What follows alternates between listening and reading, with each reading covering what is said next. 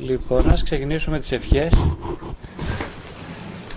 Έτσι και χρόνια πολλά και καλή χρονιά. Είναι η πρώτη μας συνάντηση για το 2019. Συνήθως οι άνθρωποι σε αυτές τις περιστάσεις εύχονται, δίνουν ευχές. Συγγνώμη, ναι. Σε, σε αυτές τις περιστάσεις λέω οι άνθρωποι δίνουν ευχές με, με τον νέο χρόνο. Έτσι λένε, λένε χρόνια πολλά, καλή χρονιά. Τι άλλο λένε, αυτά τέλος πάντων και διάφορα τέτοια ωραία. Κοιτάξτε, είναι πολύ σοβαρό το ζήτημα τώρα. Α ξεκινήσουμε με αυτό το θέμα. Έτσι, γιατί νομίζω είναι πολύ σοβαρό. Γελάτε, λέτε ότι δεν είναι τίποτα σοβαρό τώρα. Σιγά το καλή χρονιά, ε, τα λέμε τυπικά κλπ. Λοιπόν, δεν τα λέμε καν. Δουλεύω και έχω επαφή με πελάτες Πολύ λίγοι πλέον γράφουν έστω και το τυπικό καλή χρονιά και είναι πολύ απογοητευτικό. Πολύ ωραία. Εγώ θα σας πω τώρα υπάρχει κάτι πολύ πιο απογοητευτικό. θα κάνουμε συναγωνισμό ποιος είναι, το πιο, ποιο είναι το πιο απογοητευτικό. Λοιπόν, καλή χρονιά. Ναι, κοιτάξτε, ε, είναι όντως απογοητευτικό να μην λένε οι άνθρωποι καλή χρονιά, δηλαδή να μην εύχονται όπως λέτε κι εσείς. Αλλά υπάρχει ένα πολύ πιο απογοητευτικό. Ποιο είναι το να εύχονται. Καλή χρονιά. Θα μου πεις τι είναι αυτά που λες, είναι πολύ ωραίο το να εύχεται κανείς.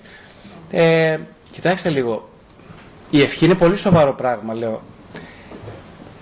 Γιατί είναι σοβαρό, γιατί είναι, ξεκινάμε με το θέμα της επιθυμίας. Η ευχή είναι μια επιθυμία. Είναι μια έτσι, στην πραγματικότητα είναι μια, μια προσπάθεια σύνδεσης με την επιθυμία, η ευχή. Όταν λοιπόν εύχεται κανείς, κάνει μια σπουδαία πράξη. Το θέμα είναι ότι ευχόμαστε όπως κάνουμε και τα πάντα αποσυνδεδεμένοι από την ίδια την επιθυμία. Θα μου πεις αυτό γιατί είναι τόσο σοβαρό. Μα ο λόγος που είμαστε εδώ σήμερα και ίσως θα είμαστε και άλλες φορές είναι για να δούμε γιατί είναι τόσο σοβαρή η επιθυμία. Και η ευχή είναι μια έκφραση λεκτική της επιθυμίας. Ε, ε, τώρα, εγώ τι θα σας ευχόμουν για τη νέα χρονιά; Δηλαδή αν είχα το κουράγιο να είμαι αληθινός μαζί σας, θα σας ευχόμουν να ζείτε εν αληθεία. Τώρα, γιατί όμως εσείς θα μου λέτε, αυτό δεν είναι σωστό, γιατί θα πρέπει να σας ευχηθώ να είστε ευτυχισμένοι. Εγώ δεν θα σας ευχηθώ να είστε ευτυχισμένοι όμως, γιατί δεν το θεωρώ καλή ευχή. Θα σας πω λοιπόν να είστε, να ζείτε εν αληθεία τις στιγμές που ακόμα ο Θεός σας έχει δώσει μέχρι το τέλος αυτής της ζωής. Αυτή είναι μια σπουδαία ευχή, ξέρετε, γιατί είναι το μόνο ακριβώς που μας λείπει και είναι το πάνω την ίδια στιγμή. Το να ζει κανείς στην αλήθεια. Τι σημαίνει να ζει κανείς στην αλήθεια. Σημαίνει μήπως το να λέει την αλήθεια; Όχι. Δεν σημαίνει μόνο αυτό να λέει την αλήθεια. Σημαίνει να είναι η αλήθεια. Ε, τι σημαίνει να είμαι η αλήθεια; Σημαίνει να είμαι όσο γίνεται ενοποιημένος με το σώμα και την ψυχή μου τη στιγμή που αναπνέω, που σκέφτομαι, που υπάρχω, που μιλώ, που κάνω έρωτα, που βρίζω, που, που, που, που, που θυμώνω, που, που, ε. Να είμαι δηλαδή ένας άνθρωπος εν επιγνώση. Ε, αυτή την ευχή δεν την κάνει κανένας και αναρωτιέμαι γιατί. Λέμε καλή ζωή, να ζεις μια καλή ζωή. Πριν από λίγο, πριν έρθω εδώ, άκουγα μια συνέντευξη στην οποία ρωτούσαν, ε, ο, ρωτούσαν τον κόσμο, ας πούμε, το κοινό, τους ανθρώπους κλπ. από κάτω, ε, τους λέγανε ε, τι, τι είναι για σας ευτυχία; Τι είναι για σας ευτυχία; Και οι περισσότεροι άνθρωποι από ό,τι κατάλαβα έτσι, έλεγαν ότι η ευτυχία για μένα είναι κάποιες ωραίες στιγμές να ζω καλά με την οικογένειά μου, να έχω τους φίλους μου, να έχω υγεία, να είμαι, ε, πώς το λένε, ε, ε, να περνάω ωραία το χρόνο μου. Κάποια παιδάκια ευχηθήκανε πολύ όμορφα. Ε, τι ευχηθήκανε, ευχηθήκανε να είμαστε να παίζουμε συνέχεια με τους μπαμπάδες, με, τους, με τις μαμάδες και με τα, με τα άλλα παιδάκια, αυτή είναι η ευτυχία. Ε, κάποια κυρία ευχήθηκε ε, να είμαι ευγνώμων ό,τι και αν συμβαίνει. Ό,τι και αν συμβαίνει, εγώ να είμαι ευγνώμων ε, κανένας δεν ευχήθηκε αυτό που σας εύχομαι εγώ τώρα. Δηλαδή κανένας δεν εύχεται στον εαυτό του, προσέξτε λίγο, στους άλλους. Ό,τι ευχόμαστε στους άλλους γυρνάει πίσω, έτσι. Ό,τι ευχόμαστε σε σένα είναι για μένα η ευχή. Όταν εύχομαι σε εσάς να ζείτε την αληθεία, είναι μια, ένα δικό μου αποθυμένο αυτό. Είναι δική μου ε, επιθυμία να ζω εν αληθεία, δηλαδή να, είναι, να είμαι όσο το δυνατόν πιο πολύ ενοποιημένος την ώρα που είμαι. Ή να το πω λίγο διαφορετικά. Είναι να ξέρω πότε είμαι ψεύτικος. Και αυτό είναι, είναι ζωή αναλυθία. Να ξέρω ότι αυτή τη στιγμή είμαι ψεύτικος. Να ξέρω ότι αυτή τη στιγμή δεν ζω εγώ. Μα πώς δεν ζεις, αφού μιλάς, αναπνέεις ε, και λοιπά, ζεις. Όχι, δεν ζω. Αν το ξέρω αυτή τη στιγμή ότι εγώ δεν ζω, ζω εν αληθεία. Τώρα γιατί τα λέμε όλα αυτά. Γιατί το θέμα μας είναι αυτό, κυρίως. Ε, λοιπόν, σήμερα μιλήσαμε... Ναι, θα μιλήσουμε για την επιθυμία και τον έρωτα, όχι σήμερα, αργότερα. Ε,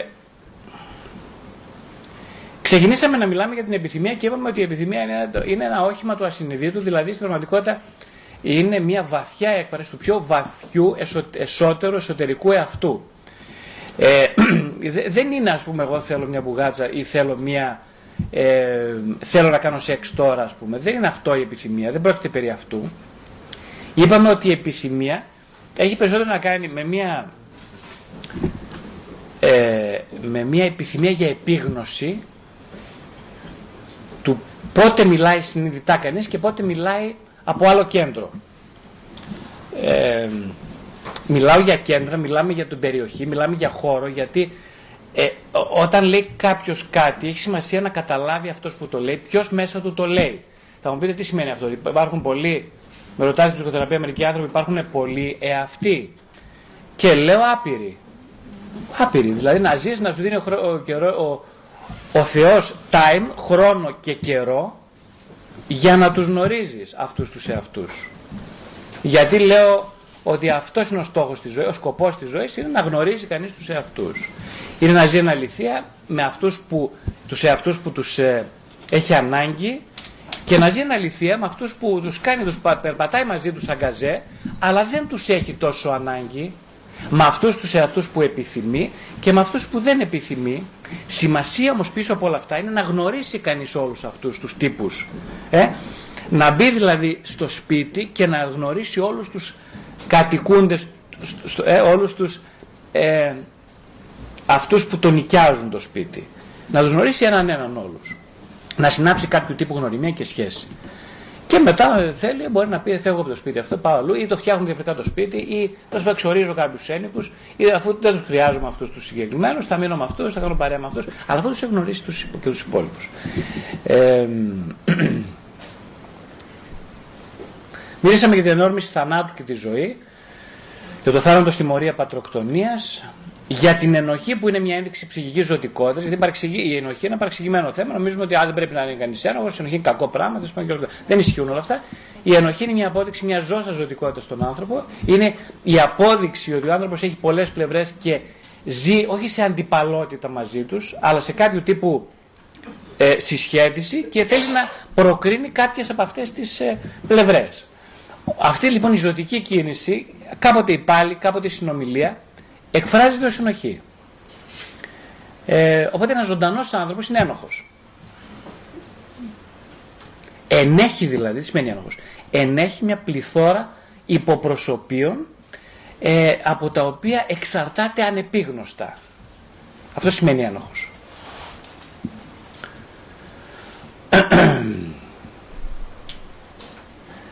Ναι, ε, ναι, είπαμε ότι η πολύ βασική αρχή είναι ότι όπου υπάρχει το εγώ δεν υπάρχει επιθυμία.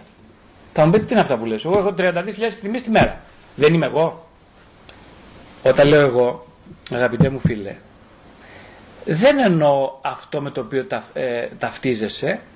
Όταν λέω εγώ εννοώ ε, το μία συνείδητο εαυτό.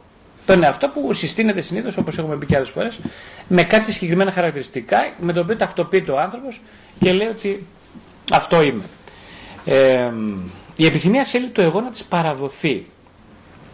Όταν λέμε επιθυμία εννοούμε τον ασυνείδητο χώρο μιας μεγάλης ευχής. Ζητάει λοιπόν από το εγώ να της παραδοθεί. Ένα πολύ μεγάλο αξίωμα είναι ότι όλοι μας προς, την, προς τη ζωή μας προσπαθούμε να χτίσουμε ένα δυνατό εγώ. Και καλά κάνουμε κατά τη γνώμη μου, έτσι, πολύ καλά κάνουμε. Πρέπει κάποιος πρέπει να χτίσει ένα δυνατό εγώ για να μπορεί κάποια στιγμή να το κοιτάξει από απόσταση. Δηλαδή να, ε, να κοιτάξεις, να πάει λίγο πιο μακριά και να δει ότι εγώ δεν είμαι αυτό με το οποίο προσπάθησα μια ζωή να χτίσω. Παίρνω απόσταση. Λοιπόν, ε, οι περισσότεροι άνθρωποι εύχονται στους διπλανούς, στους φίλους, συγγενείς και γονείς και παιδιά να είσαι ευτυχισμένος παιδί μου. Δηλαδή τι σημαίνει να είσαι ευτυχισμένος, να έχεις καλή τύχη. Δηλαδή πρώτα απ' όλα δέχονται την ύπαρξη της τύχης, ένα. Και δύο, άρα δεν υπάρχει Θεός αφού υπάρχει τύχη. Και δύο, δέχονται ότι είσαι λίγο έρμεο μιας άλλης δύναμης. Αυτό είναι σωστό. Πολύ σωστό. Είσαι έρμεο μιας άλλης δύναμης. Δεν εννοώ τον Θεό, ενώ πάω πιο κοντά και εννοώ την ίδια την επιθυμία. Δηλαδή έρμεο του ασυνειδήτου. Είναι κανείς έρμεο του ασυνειδήτου, πότε όμως; Όταν δεν έχει επιθυμία να γνωρίσει το ασυνείδητο, τότε είναι έρμεο.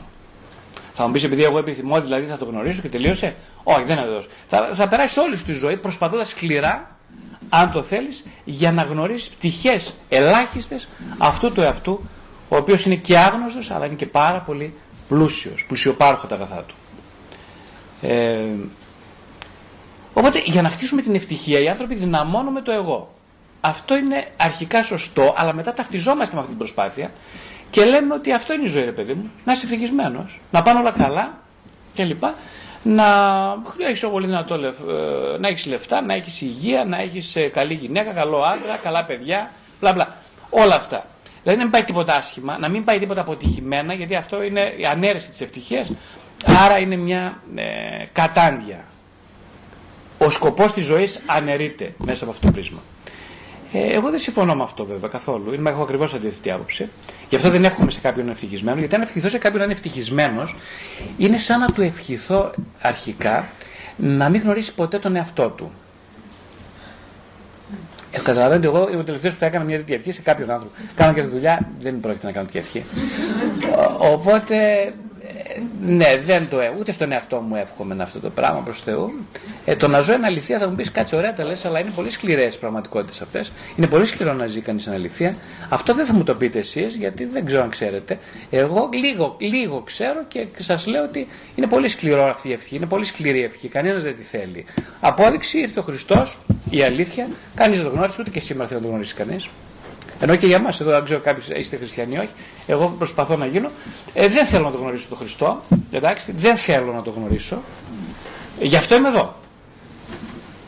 Εδώ μιλάει το κομμάτι της αντιπαλότητας προς την επιθυμία. Αυτό είναι το πιο σπουδαίο να κατανοήσει κανείς. Ο οποίος μιλάει για την επιθυμία, ο οποίος μιλάει για την αγάπη, δεν θέλει, έχει ήδη γνωρίσει το κομμάτι που δεν θέλει να γνωρίσει τίποτα από όλα αυτά. Γι' αυτό μιλάει για αυτά. Ένας που γνώρισε όλα αυτά δεν μιλάει ποτέ για αυτά. Δεν χρειάζεται να μιλήσει. Η ομιλία, ο λόγος, ήδη δηλώνει μια προθετικότητα, ε, αλλά σε ένα επίπεδο ε, βασικής άγνοιας.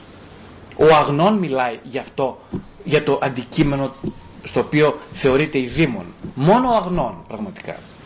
Είναι ίσως δύσκολο να το καταλάβετε αυτό. Οφείλω να το πω όμως γιατί είναι πάρα πολύ σημαντικό για μένα. Ε, ναι, είπαμε το βασικό ότι εμείς τώρα ξέρετε όλοι ζούμε σε μια κοινωνία που την ονομάζουμε μετανεωτερική ή ύστερη, ύστερη νεωτερικότητα.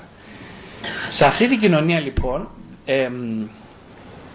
είχαμε πει ότι ε, σε κάποτε πριν στην νεωτερική εποχή, στην πρώιμη νεωτερικότητα, ο έρωτας και η επιθυμία η λύση για τα προβλήματα. Σήμερα είναι η απουσία του έρωτα, η απουσία της επιθυμίας.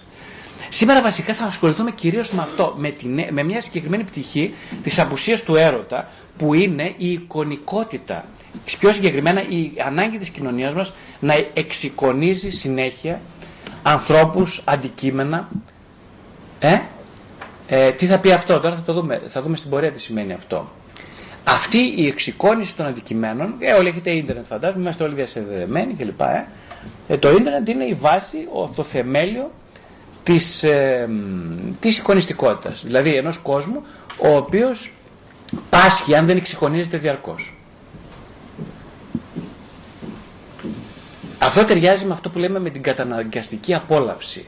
Καταναγκαστική απόλαυση, αιμομικτική επιθυμία, εικονιστικότητα, εξοικόνηση, συνεχή εξοικόνηση του κόσμου είναι ένα πακέτο που μας το πουλάνε σε τιμή ευκαιρίας και εμείς το αγοράζουμε δίνοντας την ψυχή μας. Ζούμε σε μια κοινωνία, το ξέρετε και εσείς από την εμπειρία, η ευχαρίστηση του αντικειμένου υποκαθιστά τη χαρά της συνάντησης με τον άλλον. Αυτό είναι η εικονιστικότητα. Ζούμε στο ίντερνετ. Έτσι, ευχαριστιόμαστε τις εικόνες, αλλά δεν νιώθουμε πια χαρά με τις εικόνες. Το θέμα για το οποίο θα μιλήσουμε σήμερα είναι πολύ σκληρό. Μας αφορά όλους. Ε; Είπαμε, σας έκανα μια ευχή στην αρχή και λέω να την τηρήσω την ευχή μου. Ε, σημαντικό είναι να τρως, να κάνεις έρωτα δεν είναι πια σημαντικό γιατί θεωρείται όπως είπαμε μια ρομαντική έννοια. Ε, εμείς δεν είμαστε ρομαντικοί πια. Ε, είχαμε πει ότι μιλάμε με τη γλώσσα για να νιώσουμε λιγότερο μόνοι. Η γλώσσα δεν φροντίζει μόνο για την επιβίωση, αλλά και για να μειώσει το άγχος της μοναξιάς. Μιλάω αυτή τη στιγμή για να νιώσω λιγότερο μόνος. Ε, ο άνθρωπος φαντάζεται και με το λόγο και με τη φαντασία ε, χτίζει μια καινούργια πραγματικότητα αναπαριστά τον κόσμο αναπαριστά τον αόρατο κόσμο για να μπορέσει να νοηματοδοτήσει τον ορατό.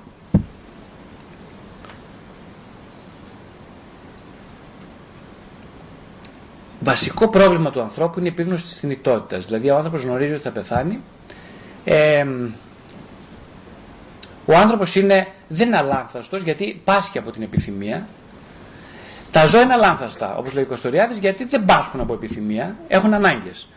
Τα ζώα, ε, όπως λέει ο Κωστοριάδης, δεν τρώνε κάτι δηλητηριασμένο, δεν ερωτεύονται, δεν επιθυμούν, καλύπτουν τις ανάγκες τους με, το, με τρόπο δετερμενιστικό, προβλέψιμο και έτσι είναι μια χαρά. Δεν υπάρχει παράδεισος ούτε κόλαση, τίποτα. Όλα εντάξει. Ήρεμα. Εμείς έλατε που δεν ανοίγουμε σε αυτήν την κατηγορία και είμαστε σε μια άλλη κατηγορία στην οποία κάνουμε πολλά λάθη. Γιατί, γιατί επιθυμούμε. Γιατί έχουμε αγωνία, γιατί επιθυμούμε; Γιατί έχουμε άγχος; Γιατί επιθυμούμε; Ήρθε ένας νεαρός προχθές στο γραφείο και πολύ έξυπνος, φοβερά ευθύ άνθρωπος και, του, και μου έλεγε αυτό ρε παιδί μου, ότι εγώ έχω φοβερή αγωνία κλπ. Και, και του είπα, έχεις τεράστια αγωνία επειδή είσαι ένας βαθιά επιθυμητικών. Ε, μαγεύτηκε. Λέει, αυτό το πράγμα δεν το ξανακούσει, είναι φοβερό. Και λέω, τι είναι το τι πιο απλό; Λέει, δεν μου το έχει πει ποτέ κανείς αυτό. Ποιο; Ότι δηλαδή κάποιος που επιθυμεί ζει συνέχεια σε αγωνία. Α κάνουμε μια ιστορική αναδρομή τώρα στην εικονικότητα. Δηλαδή, ε, η εικονικότητα. Η εικονικότητα είναι, είπαμε, ξεκινάμε στην αρχή, ο κόσμος ξεκινάει ε, στην αρχή απεικονίζοντας την πραγματικότητα μέσα στα σπήλαια κλπ. Μετά έρχομαι σε μια φάση όπου η γραφή και η ανάγνωση υποκαθιστά την εικόνα. Έρχομαι δηλαδή στο γραπτό λόγο. Ε, οπότε μέσα στον ε, χριστιανικό μεσαίωνα έχουμε μια και από πριν μια αναπαράσταση του Θεού ε, μέσω του γραπτού λόγου, η ανάγνωση και η γραφή δίνει τη δυνατότητα στον άνθρωπο να εκφράσει το αόρατο μέσω της γραφής. Ε, έτσι το βιβλίο γίνεται ένας χωροχρόνος στον οποίο υπάρχει αρχή, μέση και τέλος. Αυτή είναι η αρχή της γραμμικότητας, η αρχή της γραφής. Όταν γράφω, γράφω από μία κατεύθυνση προς μία άλλη κατεύθυνση. Γράφω από αριστερά προς τα δεξιά ή από τα δεξιά προς τα αριστερά ή πάνω κάτω, κάνω πάνω. πάνω ε, υπάρχει μια, πάντα μια κατεύθυνση στη γραφή. Αυτή η κατεύθυνση δηλώνει τη γραμμικότητα του χρόνου, εμπεριέχει τη γραμμικότητα του χρόνου ε, και έτσι ο χρόνος εμπειράται σαν, μια, ε, ε, σαν ένας, ένα διενεκές το οποίο έχει αρχή και τέλος, γι' αυτό έχει και νόημα. Αυτή η γραμμικότητα έρχεται σιγά σιγά με την αναγέννηση, με την απομύθευση του κόσμου εξαιτίας του διαφωτισμού, αργότερα, να αλλάξει τελείως και περνάμε από τη γραφή στην έμφαση στην εικόνα. Οι άνθρωποι, ο άνθρωπος μπορεί να απεικονίζει πια την πραγματικότητα ε, στην αρχή ο Θεός ο αναπαράστατος γιατί και για την χριστιανική και η Ιουδαϊκή ε, θρησκεία ο Θεός είναι αναπαράστατος και μπορεί μόνο να ενσαρκωθεί δια του λόγου. Έτσι. Ο Χριστός ονομάζεται στον κατηγοριάνο είναι ο λόγος του Θεού. Ο λόγος είναι η ορθή λογική, ε, είναι όμως και η δυνατότητα να αποτυπώνει κανείς με μια γραμμική αντίληψη ε, το είναι. Μετά όταν περνάμε στο χώρο πια με την αναγέννηση που στην αναγέννηση τι γίνεται; Έχουμε αυτό που λέει ο Μάξ Βέμπερ, την απομάγευση του κόσμου. Δηλαδή αρχίζουν πια οι άνθρωποι με την ε, πίστη τους στην επιστήμη να ε, καλύπτουν τα κενά της γνώσης. Δεν υπάρχει πια το άγνωστο, καταργείται σαν, ε, ε, σαν δυνατότητα και, και έρχονται να καλύψουν το άγνωστο με το γνωστό. Έτσι αισθάνονται πια οι δήμονες οι άνθρωποι, οι επιστήμονες. Οι επιστήμονες λοιπόν δεν αφήνουν, δεν πιστεύουν ότι υπάρχει κάτι που δεν μπορεί να εξηγηθεί, δεν μπορεί να αναλυθεί με το εργαλείο του ορθού λόγου. Ε, έτσι έρχεται μια αναπόφευκτη απομάγευση του κόσμου. Έτσι, ο, η, η, ο, η θρησκεία που έπαιζε τόσο σημαντικό ρόλο στο Μεσαίωνα αρχίζει πια να αποδυναμώνεται σαν όργανο πολιτικής διευθέτησης των πραγμάτων. Η θρησκεία δηλαδή χρησιμοποιούνταν σαν, σαν, ένας, σαν, μια, σαν ένα εργαλείο στο, στο οποίο μπορούσε κανείς ε, να τυθασέψει την επιθυμία δια του ονόματος του νόμου που ήταν ο Θεός. Ε, τώρα όμως έρχεται η επιστήμη αφισβητεί, δεν χρειάζομαστε πια τη θρησκεία, δεν υπάρχει ανάγκη, ο κόσμος είναι δομημένος αυστηρά με δετερμινιστικό τρόπο, εμείς ξέρουμε να τον εξηγήσουμε ή αν δεν ξέρουμε σήμερα αύριο θα τα καταφέρουμε, οπότε προχωράμε προς, αυτό το, προς τη σίγουρη λύση, που είναι η ερμηνεία του κόσμου με την λογική. Έτσι όμως συρρυκνώνεται η έννοια της τελετουργίας και αυτόματα ενισχύεται η κουλτούρα της εξατομίκευσης. Στο, δηλαδή ο νετορικός κόσμος, ένα χαρακτηριστικό του, είναι ότι συνεχώς εξατομικευόμαστε. Ε, το άτομο γίνεται το κέντρο, όχι φεύγουμε από την κοινότητα και πάμε στην ατομοκεντρικότητα. Εμείς γινόμαστε, εγώ γίνομαι το κέντρο του κόσμου. Του ψυχικού και του φυσικού κόσμου. Το πρόβλημα με την νεοτορική κοινωνία, μια βασική αρχή, είναι ότι υπάρχει η απόθεση της διαχείρισης της θνητότητας. Αυτό είναι πολύ πολύπλοκο και πολύ σημαντικό θέμα. Δηλαδή, γνωρίζουμε όλοι ότι είμαστε θνητοί, αλλά τώρα τώρα εννοώντας από την αρχή της νοτερικότητας, ε, δεν θέλουμε να το ξέρουμε. Δεν θέλουμε να το ξέρουμε. Κάτσε, εγώ κουράστηκα, έκανα, έγινα επιστήμονας τώρα για να μάθω ότι είμαι θνητός. Δηλαδή αυτό θα μου πεις τώρα εσύ. Εγώ γνωρίζω τον κόσμο και τώρα έρχεσαι να μου πεις, δηλαδή, τι το κάνω εγώ. Εγώ μπορώ να τα μάθω τα πάντα. Εγώ δεν χρειάζομαι το Θεό. Έχω εμένα. Εγώ είμαι ο Θεός. Ε, μπορώ να ελέγξω τα πάντα. Όταν λέω πολιτικός ρόλο της θρησκείας του Μεσαίωνα, εννοώ περισσότερο ότι οι άνθρωποι μέσα από την ερωτελεστία, από τη θρησκευτικότητα, είχαν την ανάγκη ακριβώς να αισθανθούν ασφάλεια, να, δηλαδή να μπορέσουν να διαχειριστούν. Αυτό ήταν η βασική λειτουργία της θρησκείας, ήταν η διαχείριση της επίγνωσης της θνητότητας. Δεν χρειαζόταν οι άνθρωποι να αποθήσουν τη θνητότητα. Έτσι. Δεν χρειαζόταν να το κάνουν αυτό. Περπατούσαν με, με βάση τη θρησκεία. Έχουμε τη θρησκεία, μπορούμε να είμαστε σε επίγνωση με τη θνητότητα. Η, η θνητότητα δεν είναι κάτι αξεπέραστο. Εξάλλου η αθανασία της ψυχής, αυτό, αυτό ικανό. Μας λέει ότι δεν τελειώνει εδώ το. Ο, ο χρόνος μας δεν τελειώνει εδώ. Υπάρχει χρόνος, είναι απεριόριστος. Μπορούμε να προχωρήσουμε σταθερά με ασφάλεια. Τώρα, αποδομείται όλη αυτή η κατάσταση. Η θρησκεία δεν χρειάζεται, δεν είναι πια ικανή να μας προσφέρει λύσεις σε αυτά τα θέματα. Εμείς μπορούμε να τα προσφέρουμε. Και δεν χρειαζόμαστε τη θνητότητα γιατί δεν μπορούμε να την νοηματοδοτήσουμε. Δεν τη θέλουμε. Ευχαριστώ πολύ, δεν θα πάρω. Τι γίνεται όμως με την απόθεση της θνητότητας; Αρχίζει να συρρυκνώνεται η εικόνα του εαυτού. Τι σημαίνει εικονιστική κοινωνία; Σημαίνει μια κοινωνία που σε, ε, σε όλες τις, τις εκφάνσεις κυριαρχεί εικόνα. Ο άνθρωπος σήμερα ας πούμε ζει για να διασκεδάζει, δουλεύει, ε, μπαίνει σε σχέσεις προβάλλοντας την εικόνα του. Μόνο την εικόνα. Άρα η εικόνα κυριαρχεί σε όλες τις μορφές του βίου. Προσωπικού και δημόσιου. Με το πρόβλημα όμως όταν κανείς αποθεί τη διαχείριση της συνειτότητάς του μέσω της εικόνας, γιατί αφού υπάρχει εικόνα ε, δεν χρειάζεται να υπάρχει αυτός, ο, ο αυτός πια δεν χρειάζεται στο ίντερνετ, στο facebook, στα μέσα, δεν υπάρχει αυτός. Δεν ξέρω αν το παρατηρήσατε. Υπάρχει μόνο εικόνα. Δηλαδή τι γίνεται; Έχει τελειώσει, έχουμε τελειώσει με τον εαυτό. Έτσι. Εφόσον υπάρχει facebook, instagram, ε, δεν χρειάζεται αυτός. Θα μου πείτε είναι πολύ απόλυτο αυτό. Ναι, είναι απόλυτο. Γιατί υπάρχει ο εικονικός εαυτός που είναι στο facebook και υπάρχει και ο φυσικός εαυτός που είναι ο σωματικός. Προς το παρόν λοιπόν ο σωματικός παλεύει να μην χαθεί. Ναι. Η απόδειξη λοιπόν της διαχείρισης της θνητότητας, εγώ δεν θέλω να ασχολούμαι με τη θνητότητά μου. Λοιπόν, θα το ξεπεράσουμε αυτό. Υπάρχει το life coaching, υπάρχει το, το self-management. Υπάρχει το gamification, υπάρχει το, πώς το λένε, υπάρχει η μόδα, υπάρχει το lifestyle, υπάρχει το, πώς το λένε, το new age. Λοιπόν, έχουμε τα εργαλεία, έχουμε ορθολογικά εργαλεία, δεν χρειαζόμαστε, ας πούμε, τι θνητότητα μου λες και κουραφέξαλα, ας πούμε. Όλα θα τα λύσουμε εμείς με αυτά τα μέσα. Χρησιμοποιούμε τη φιλοσοφία, την ψυχοθεραπεία, ε, σαν εργαλειακούς ορθολογισμούς. Λοιπόν, δεν τα χρειάζομαι. Τι να μας κάνεις τώρα εσύ; Λοιπόν, έχουμε την εικόνα. Δεν χρειαζόμαστε το νόημα. Ε, αναστέλλεται λοιπόν η αναστοχαστική διαμόρφωση της ζωής.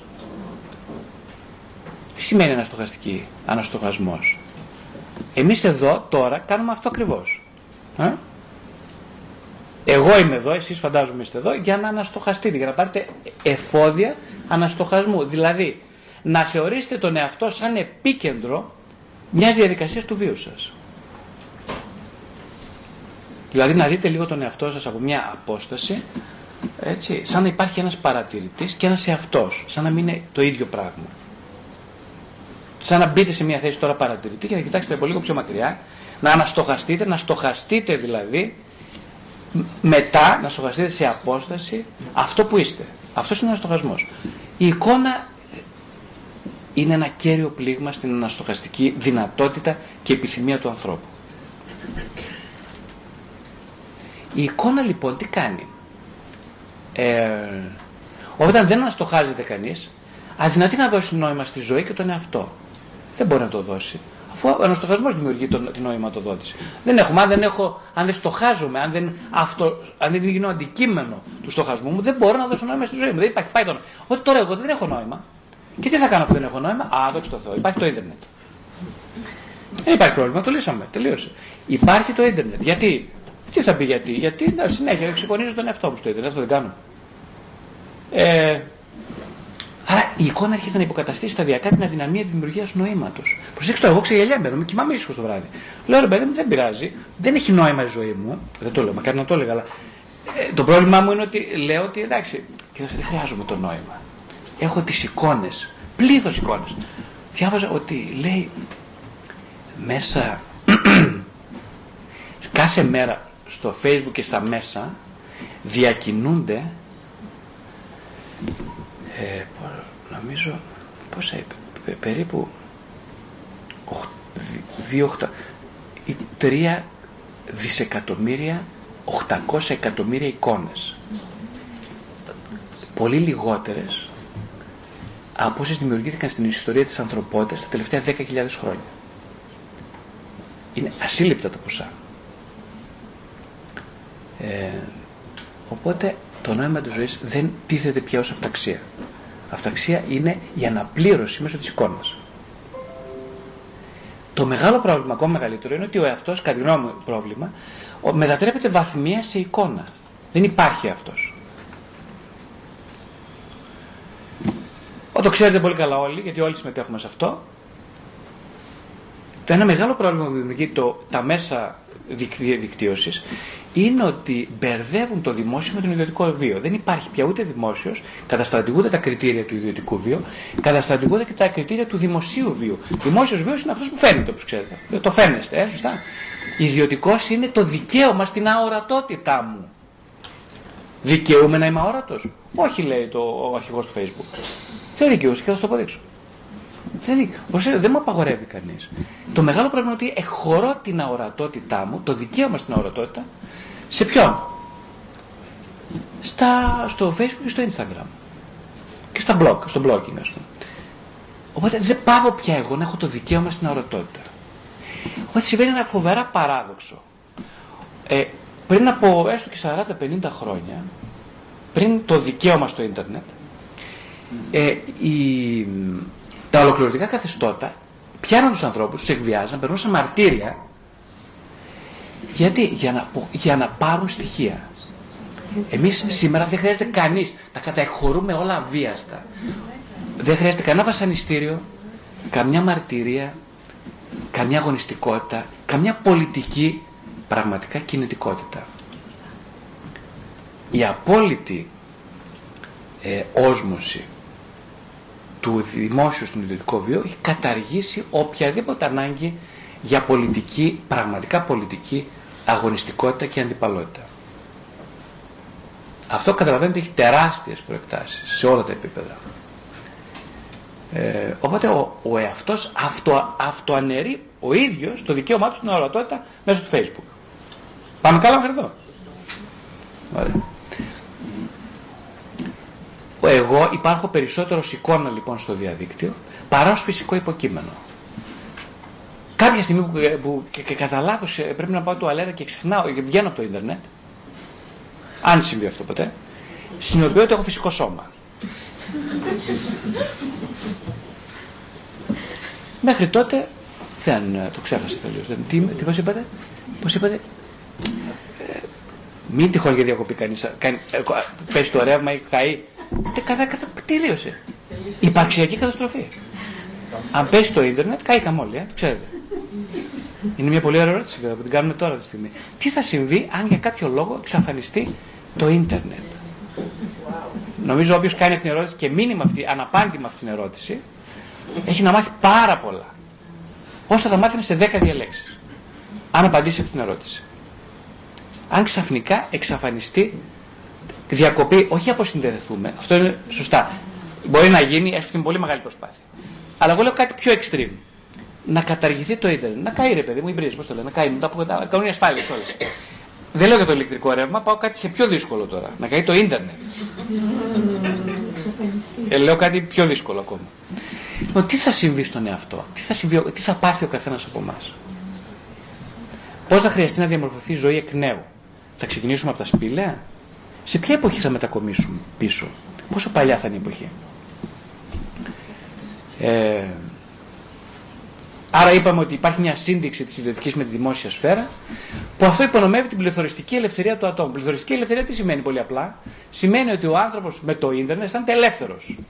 Εγώ τώρα είμαι στην Αυστραλία και μιλώ με τη γιαγιά μου που είναι σαν χωριό της Κομωτινής, έτσι. Άρα είμαι ελεύθερος άνθρωπος.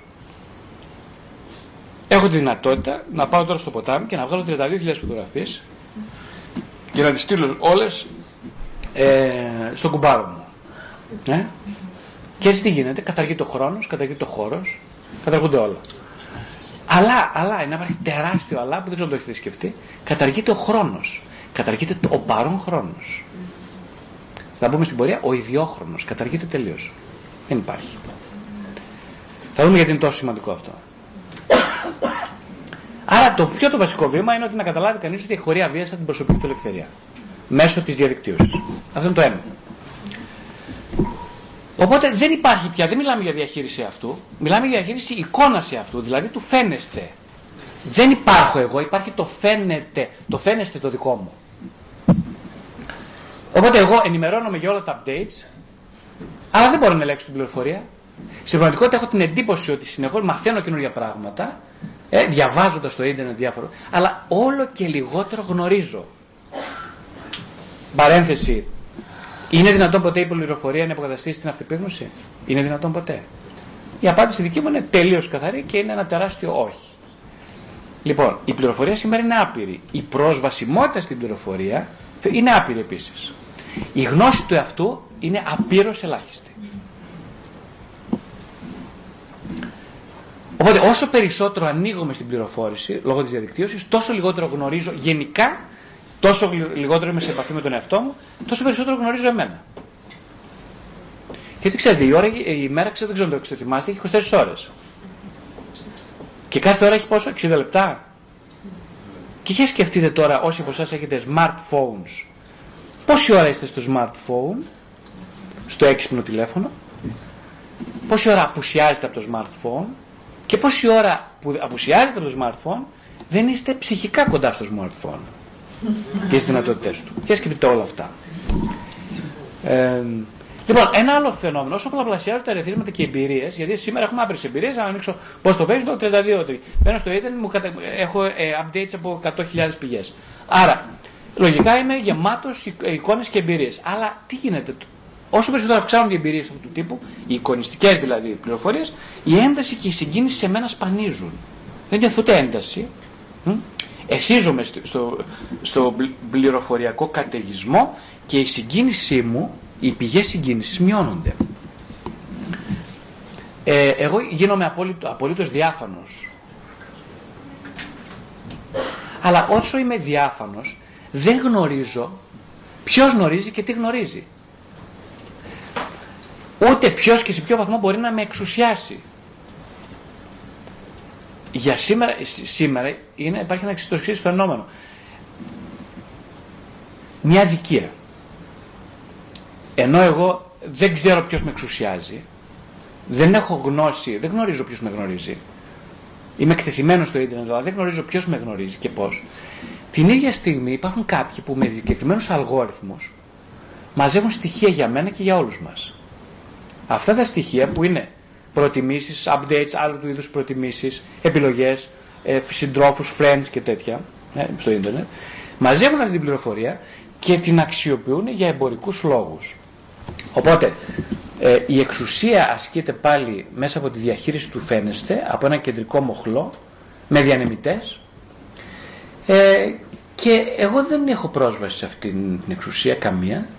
Αντίθετα, έχω αβίαστα τα δικά μου προσωπικά δεδομένα και απλά το μόνο που κάνει η εξουσία είναι να τα συλλέγει. Ε, εγώ δηλαδή γίνομαι διάφανος, αλλά ταυτόχρονα όσο εγώ γίνομαι διάφανος, η εξουσία που ελέγχει τα στοιχεία και τις προτιμήσεις του γίνεται όλο και περισσότερο αδιάφανη.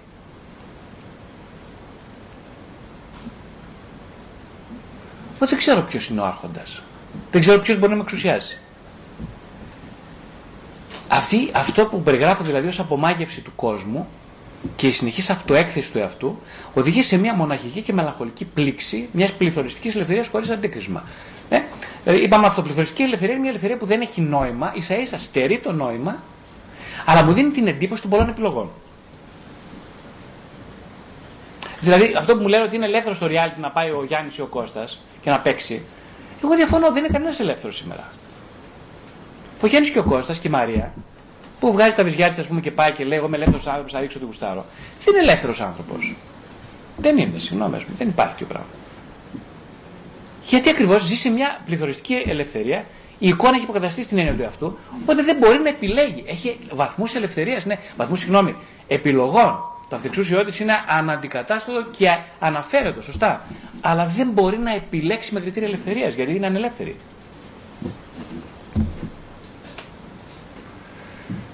Τώρα όλα αυτά που λέμε όμως, δηλαδή δεν είναι χωρίς αντίκρισμα. Δηλαδή, όταν κάποιος, ε, ξέρετε, ε, αυτά που λέμε ότι η εικόνα έχει αντικαταστήσει το νόημα, ο άνθρωπος συνεχίζει να ψάχνει νόημα. Δηλαδή η ψυχή του ανθρώπου συνεχίζει να παλεύει για νόημα. Μπορεί να το θάψε, να την έθαψε από κάτω την ανάγκη για νόημα στα 800 μέτρα, αλλά κάποιος ζει εκεί κάτω. Που σημαίνει πολύ απλά ότι εδώ υπάρχει άγχος τώρα. Η εικονιστικότητα, η, διενεκής, η, δια, η διενεκής εξοικόνηση του βίου δεν ηρεμεί το άγχος, το πολλαπλασιάζει. Γιατί υπάρχει ένα άλλο αξίωμα στην ψυχοθεραπεία που λέει ότι όταν δεν κοιτάς αυτό που, έχεις, ε, που επιθυμείς να δεις, τότε το άγχος θα αυξάνεται. Η αγωνία δηλαδή έρχεται και μεγαλώνει τώρα στον άνθρωπο.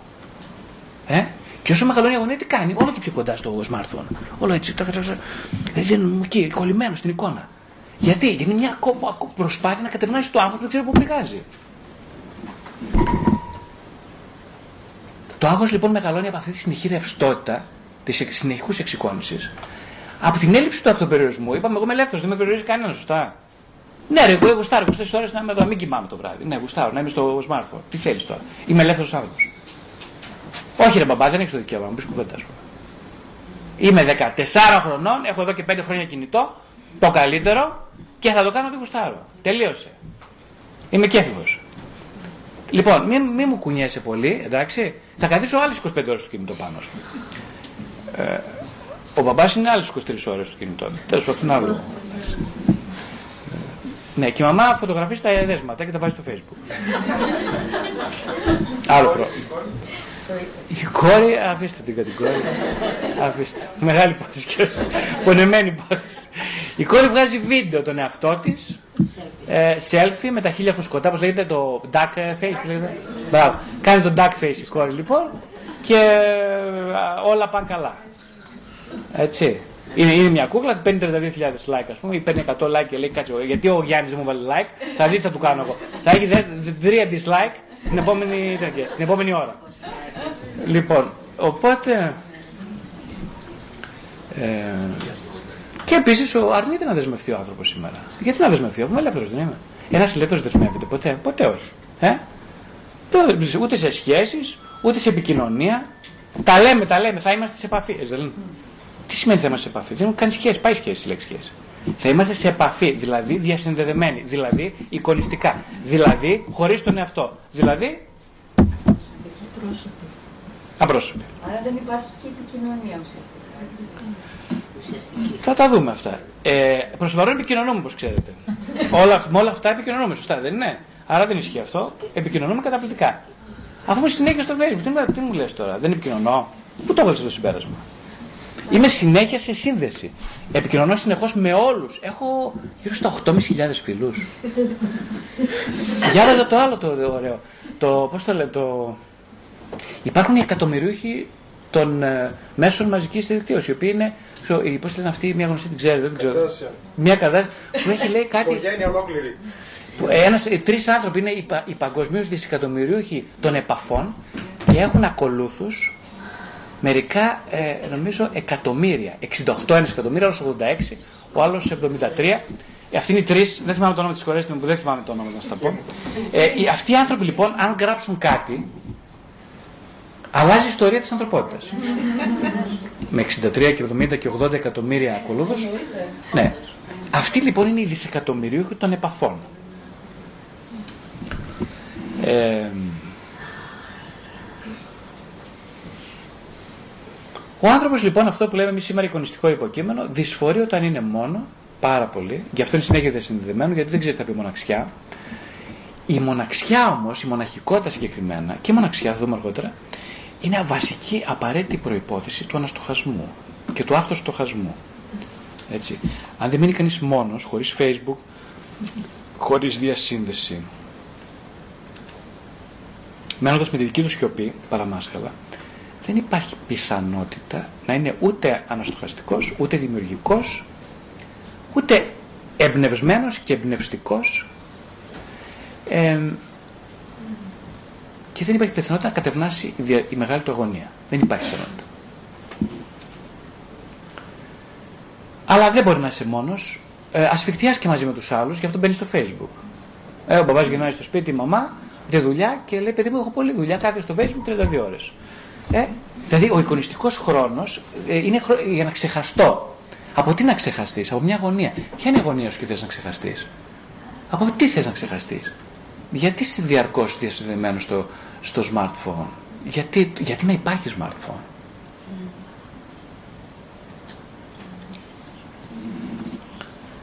Εποφθαλμείς συνεχώς να γίνει κάποιος και αλατρεύει τη στιγμή που είναι ο κανένας. Αυτή τη στιγμή, αν εγώ ε, καταλήψω το Facebook, πάω να υπάρχω. Είναι μια οντολογική αποστασία.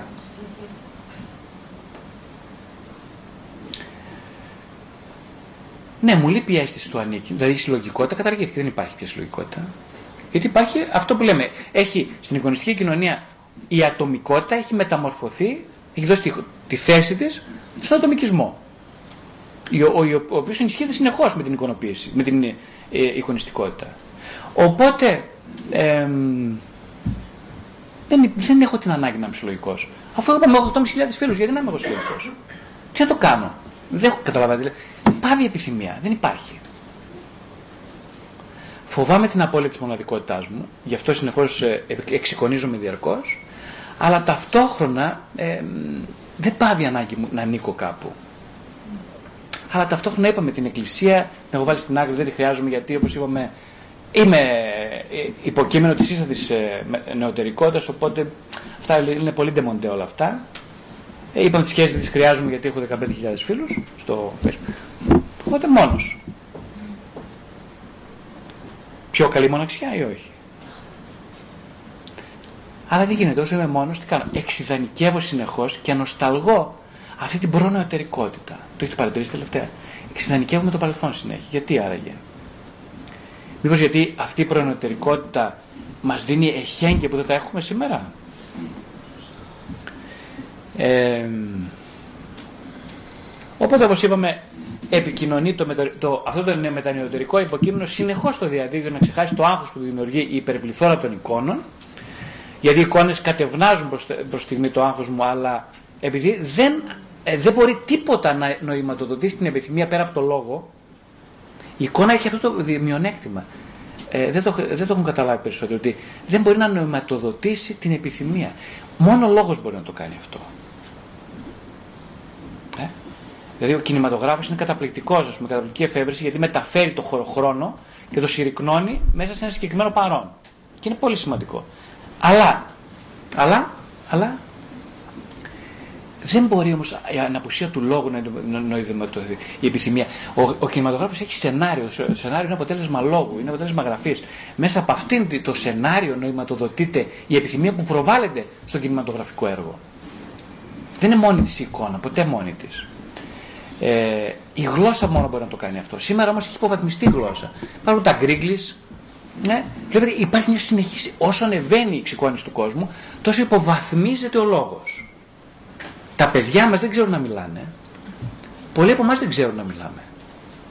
Όσο περνάνε τα έτη, οι άνθρωποι όλο και λιγότερο ξέρουν να μιλούν. Φυσικά και ξέρουν να μιλούν, σε νόμο, δόξα δεν εννοώ αυτό, έτσι, μην μπερδευτούμε. Δεν ξέρουν, δεν καθρεφτίζεται πια η πληθώρα του αναστοχασμού, του εαυτού, η εαυτογνώση, δεν καθρεφτίζεται πια στο λόγο παρά μόνο περιορισμένα. Αυτό έχει σαν αποτέλεσμα ένα διαρκές άγχος. Το άγχος να μεγαλώνει. Και να θέλουμε όλο και περισσότερο να τίνουμε προς την εξοικόνηση. Δηλαδή, ένας που νοηματοδοτεί τη ζωή μέσω του λόγου δεν καταφεύγει τόσο πολύ στην εικόνα. Η εικόνα είναι ένα υποκατάστατο στο βαθμό που δεν έχει νοηματοδοθεί η ζωή μέσω του λόγου. Έτσι, εγώ διαβάζοντας βιβλία, μιλώντας, νοηματοδοτώ την ύπαρξή μου. Δεν χρειάζομαι να δω τις απουνόπερες, καταλάβατε, στο ίντερνετ ε, στην, στην ιδιωτική τηλεόραση ή στην συμβατική τηλεόραση. Δεν το χρειάζομαι.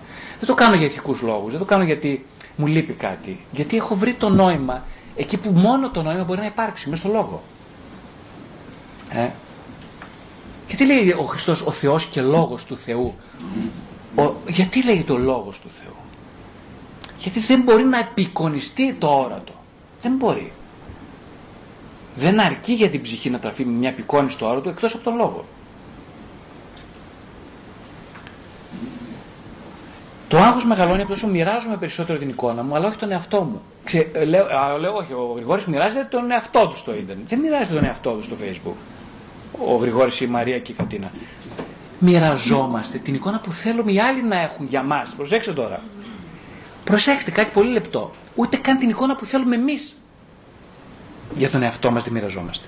Μοιραζόμαστε την εικόνα που νομίζω ότι η Ιωάννα και ο Γιάννης θέλουν, ε, θέλω, ε, θέλουν εκείνοι να έχουν για μένα. Αυτό μοιράζομαι στο facebook. Προσέξτε. Δηλαδή, δεν μοιράζομαι καν, δεν έχω ψάξει να βρω τι επιθυμώ εγώ να μοιραστώ. Ε, έχω σπάσει, η, έχω, η επιθυμία μου είναι τελείως ένας άγνωστος πια. Δηλαδή σκέφτομαι τι θα θέλει ο Γιάννης τώρα να γράψει. Για κάτσε να σκεφτώ. Mm. Αυτό θα θέλει, ναι. Α, ωραία. Από μου έκανε like, αυτό, ωραία, αυτό θα γράψει. Οπότε έχω φύγει πια από την αναρώτηση και είναι δική μου επιθυμία. Δεν με ενδιαφέρει, δεν με ενδιαφέρει παιδιά. Γιατί, γιατί δεν θέλω να μάθω. Έχω φύγει από την αναρώτηση καν, προσέξτε. Δεν μιλάμε για τα πολύ απλά τώρα. Δεν, δεν με ενδιαφέρει. Δεν, με ενδιαφέρει. δεν επιθυμώ να μάθω ποια είναι η δική μου επιθυμία. Αυτό. Οπότε εικονοποιώντας τελικά, βάζοντας μια εικόνα, το ε, εγώ φεύγω από τη δική μου επιθυμία. Αυτό είναι το βασικό. Επίσης, αγωνία και άγχος μου δημιουργεί, μου δημιουργεί υπερκατανάλωση που προσπαθώ μάτια να υποκαταστήσω την απόλαυση με τη χαρά. Μια άλλη τεράστια παρεξήγηση, δεν ξέρετε κι εσείς φαντάζομαι, είναι ότι η απόλαυση, η χαρά και η ευτυχία ταυτίζονται. Καμία σχέση. Μ; Καμία σχέση. Θα δούμε γιατί δεν υπάρχει καμία σχέση. Υπάρχει ένας καταναγκασμός σήμερα στην προβολή της ειδονής, στην απο, να απομυζήσω την ειδονή, να τη στραγγίξω σαν αγελάδα που έχει μπόλικο γάλα και αν δεν το πιω θα πεθάνω. Αλλά μόνο την ειδονή. Ναι. Όχι, οδύνη, είπαμε, θνητότητα, κομμένα. Δεν τα θέλω, έξω από εδώ. Ο έξω από εδώ δεν λέμε. Που μην μιλάς από εδώ, που έξω από εδώ. Δεν τα θέλω, δεν τα επιθυμώ. Αφού δεν, με, δεν μου φέρουν ειδονή, τι να τα κάνω ρε παιδί μου. Δεν τα γουστάρω, τι να σου πω. Μόνο ειδονή εγώ θα πάρω. Αγοράζει το μαγαζί που πουλάει μόνο ειδονή, τελείωσε. Τίποτα άλλο. Και οι πελάτες είναι μόνο αυτοί που αγοράζουν ειδονή. Τα υπόλοιπα δεν τα θέλω, δεν τα χρειάζομαι. Είπαμε, είναι εικονιστικό υποκείμενο και είμαι επαρκές απ' όλα. Ε, η βαθιά η μοναξιά όμως, όλο αυτό που λέω, έχει συνέβη τη βαθιά μοναξιά. Δεν υποκαθίσταται με τίποτα από όλα αυτά που λέω. Υπάρχει απουσία κανονιστικών πλαισίων στο ίντερνετ. Απόλυτη απουσία κανονιστικών πλαισίων. Απόλυτη. Ε; Δίνει την ψευ... Αυτό σημαίνει πληθωριστική ελευθερία. Δεν υπάρχει κανένα κανονιστικό πλαίσιο. Ο νόμος δεν υφίσταται.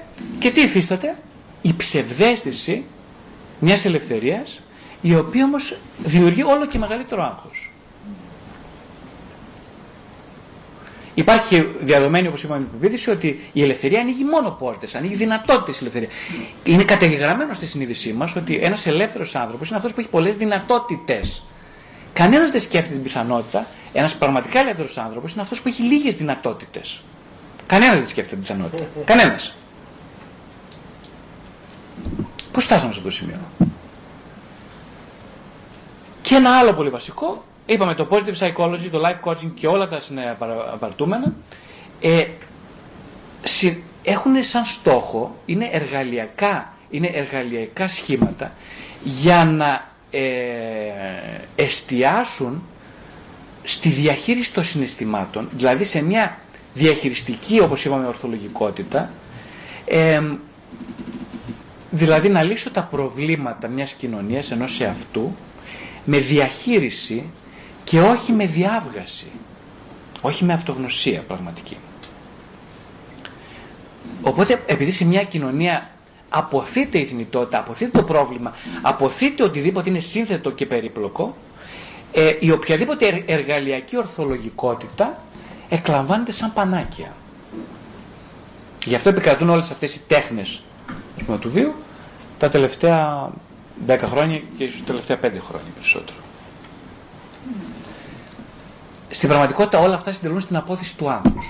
Αλλά όσο αποθούμε κάτι, όλο και πιο έρχεται δυνατό προς τα μένα. Ε; Ανοίγει το στόμα καρχαρίας όλο και πιο απειλητικά. Τώρα, ποια είναι η θεραπεία για όλα αυτά; Η θεραπεία είναι μία. Η οδύνη. Είδαμε στα ευχάριστα. Λοιπόν, θα μου πείτε τι μου λες, μας είπες κάτι καινούριο. Η οδύνη, ε, τι είχα Γιάννη, τι είχα πάντα. Αυτό το ξέρω, πούμε. Δεν υπάρχει κάτι. Δεν μπορώ να... Η οδύνη είναι μέρος της ζωής μου, δεν είναι. Τι σημαίνει οδύνη, σημαίνει σωματικά το σώμα μου πονάει, όσο μεγαλώνω πονάει οι αρθρώσεις μου, το κεφάλι μου. Ε, δεν τη βγάζω καθαρή με δύο λόγια, πολύ απλά. Ε, έχω και τους ψυχικούς πόνους, βλέπετε. Είμαι ψυχικό, δεν είμαι μόνο σωματικό. Οπότε ε, μ' άφησε η γυναίκα μου. Δεν πήρα 32 likes σήμερα στο που υπολόγιζε στο Facebook για να πάει καλά προβλήματα αυτά είναι πολύ σοβαρά θέματα. Ε, μπορείτε να γελάτε σε εγώ τα θεωρώ σοβαρά. Η κόρη μου πάει και μου λέει γιατί δεν μου βάλει like; Τι like είναι, μόνο αυτά like; Τι θα κάνω, και πέφτει, πέφτει, πέφτει. Και σου λέει κάτσε αυτό δεν είναι σε κατάσταση τώρα. Γιατί εγώ νόμιζα ότι έπρεπε να πάρω τουλάχιστον 56 like. Γιατί πήρα 18. Δεν την νοιάζει όμως αν στο σχολείο απέτυχε. Προσέξτε τώρα. Καθόλου. Δεν έχει σχέση με like αυτό. Δεν την νοιάζει. Λέω τι πήρε στο διαβάσμα. Λέει 5 από τα 20 πήρα 5. Και την κοιτάω, μου λέει, κοίταξε, εντάξει, μια άτυχη στιγμή.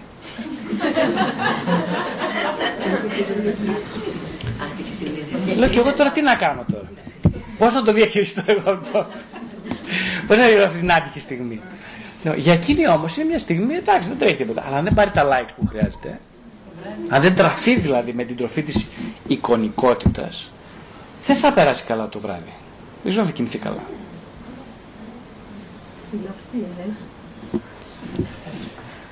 Ε, οπότε ε, η δυστυχία ευτυχώς δεν είναι αναπόφευκτη από τη μία. Δηλαδή η οδύνη είναι αναπόφευκτη. Ε; Έτσι λέμε τουλάχιστον θεωρητικά. Πιστεύω ότι όλοι έχετε περάσει από αυτό, περνάμε καθημερινά. Κάποιοι περνάνε πιο δύσκολα, κάποιοι πιο εύκολα, αλλά πάντως κανείς δεν είναι αμέτωχος σε αυτές τις συνθήκες. Η δυστυχία όμως δεν είναι αναπόφευκτη. Τι σημαίνει αυτό; Έχω γνωρίσει ανθρώπους που θα έπρεπε με τα μάτια του κόσμου να είναι φοβερά δυστυχίες. Είχα μιλήσει και κάποτε εδώ, δεν ξέρω αν ήσασταν εκεί. Αλλά θυμάμαι, μου είχε κάνει πολύ εντύπωση μια καθηγήτρια. Είχα στη Δευτέρα Γυμνασίου, κυρία Σορπατζόγλου, να είναι ευλογημένη, εκεί στον παράδεισο που κάθεται, η οποία. Ε, αυτή ήταν πολύ δυστυχισμένος άνθρωπος με τα μάτια του κόσμου. Ήταν, ε, ήταν μεγάλο στο ορφανοτροφείο, με το κομμένο το χέρι από τη ρίζα, το δεξί της χέρι κομμένο. Ε, ο άντρας της άρρωστος από καρκίνο, ο γιος της από καρκίνο άρρωστος κλπ. Και, και ήταν, ε, καθόταν εκεί στα παιδάκια της Δευτέρας τώρα γυμνασίου σαν και εμάς και μας έλεγε πόσο η ζωή έχει νόημα. Τι μάθημα έκανε; Έκανε ιστορία και ήταν φιλόλογος. Φορούσε μαύρα, μια άσχημη γυναίκα, ξερακιανή, ε, μια γυναίκα ιδιαίτερα αποκρουστική στην όψη, θυμάμαι. Με κάτι γυαλιά, με μια μοιοπία 32, δεν ξέρω τι μοιοπίες είχε. λοιπόν, ένα πράγμα που τον έβλεπε, σαν έβλεπε στο δρόμο, άλλαζε περισσότερο Τόσο ένα αποκρουστικό πλάσμα. Και μας μιλούσε λοιπόν για την ευτυχία της. Μα μας μιλούσε για το πόσο ωραία είναι η ζωή. Δεν θα ξεχάσω ποτέ ό,τι έμαθα στα πόσα χρόνια, 17-18 χρόνια των σπουδών μου, δεν θα ξεχάσω πόσο πολύ με βοήθησε η παρουσία αυτής της γυναίκας. Έβλεπα στα μάτια της ε, το βίωμα του ζωντανού Χριστού. Έβλεπα δηλαδή έναν άνθρωπο που μόνο κατόπιν εορτής έμαθα από τι πάσχει. Η ίδια μας παρουσίασε τις δυσκολίες της ζωής της σαν μία απόδειξη ότι υπάρχει αγάπη. Συγκεκριμένα έλεγε, τώρα ε, τα παιδιά την κοροϊδεύανε, ναι. εγώ δεν την κοροϊδεύα, μάλλον γιατί ακουμπούσε μια ασυνείδητη δική μου επιθυμία για νόημα. Και αυτή μου τη έδινε την τροφή. Μου έδινε αυτή την τροφή που την είχα ανάγκη από τότε και πιο μικρός. Η ανάγκη για νόημα. Και η ανάγκη για νόημα στο, ε, εδραζόταν στο εξής. Ότι παιδιά, με βλέπετε έτσι πως είμαι, με βλέπετε πως είμαι αδύναμη κλπ. Αλλά εγώ είμαι πολύ χαρούμενη που σας διδάσκω για τη ζωή. Μα κυρία, πότε θα κάνουμε ιστορία; Δεν χρειάζεται. Σήμερα θα κάνουμε κάτι άλλο. Σήμερα θα σας μιλήσω για τη δική μου ιστορία. Μας έλεγε. Και μας μιλούσε για τη δική της ιστορία, για το ότι χρειάστηκε μέρες πόνου και αυτοπεριορισμού στο ορφανοτροφείο για να μάθει με το ένα χέρι να φτιάχνει κοτσίδα. Με το ένα χεράκι της. Ήταν μικρούλα. Και δεν μπορούσε να φτιάξει κοτσίδα και είπε εγώ απαγορεύω στον εαυτό μου να βγει με τις άλλες κοπέλες έξω, στην έξοδο, μέχρι να τα καταφέρω να φτιάξω με το αριστερό μου χέρι κοτσίδα. Και λέω, εγώ έμαθα τόσα χρόνια στο πανεπιστήμιο, τόσα χρόνια μεταπτυχιακά, διδακτορικά, τίποτα πιο σπουδαίο από αυτήν τη στιγμή για την κοτσίδα.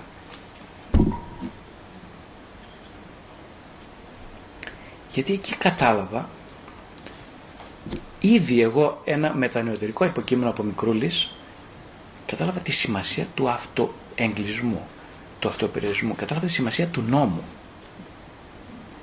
Γιατί και εγώ μεγάλωσα με γονείς που δεν είχαν νόμο, στους οποίους απουσίαζε η αυτοκυριαρχία του νόμου. Και εκεί είδα σε έναν άνθρωπο κατά τους άλλους λογικά δυστυχούς το νόημα της ζωής. Και συνειδητοποίησα λοιπόν, ακριβώς αυτό που σας λέω τώρα, ότι η δυστυχία δεν είναι αναπόφευκτη. Δεν έχει καμία σημασία τι παθαίνει κανείς. Σημασία έχει πώς ανταποκρίνεται σε αυτό που παθαίνει. Και εδώ τώρα έρχεται να παίξει ρόλο η επιθυμία. Ε, σαν μια συνείδητη διάσταση του εαυτού που διαμορφώνει το τραύμα από την αρχή. Το κάνει δηλαδή λουλούδι. Κάνει την κοπριά λουλούδι.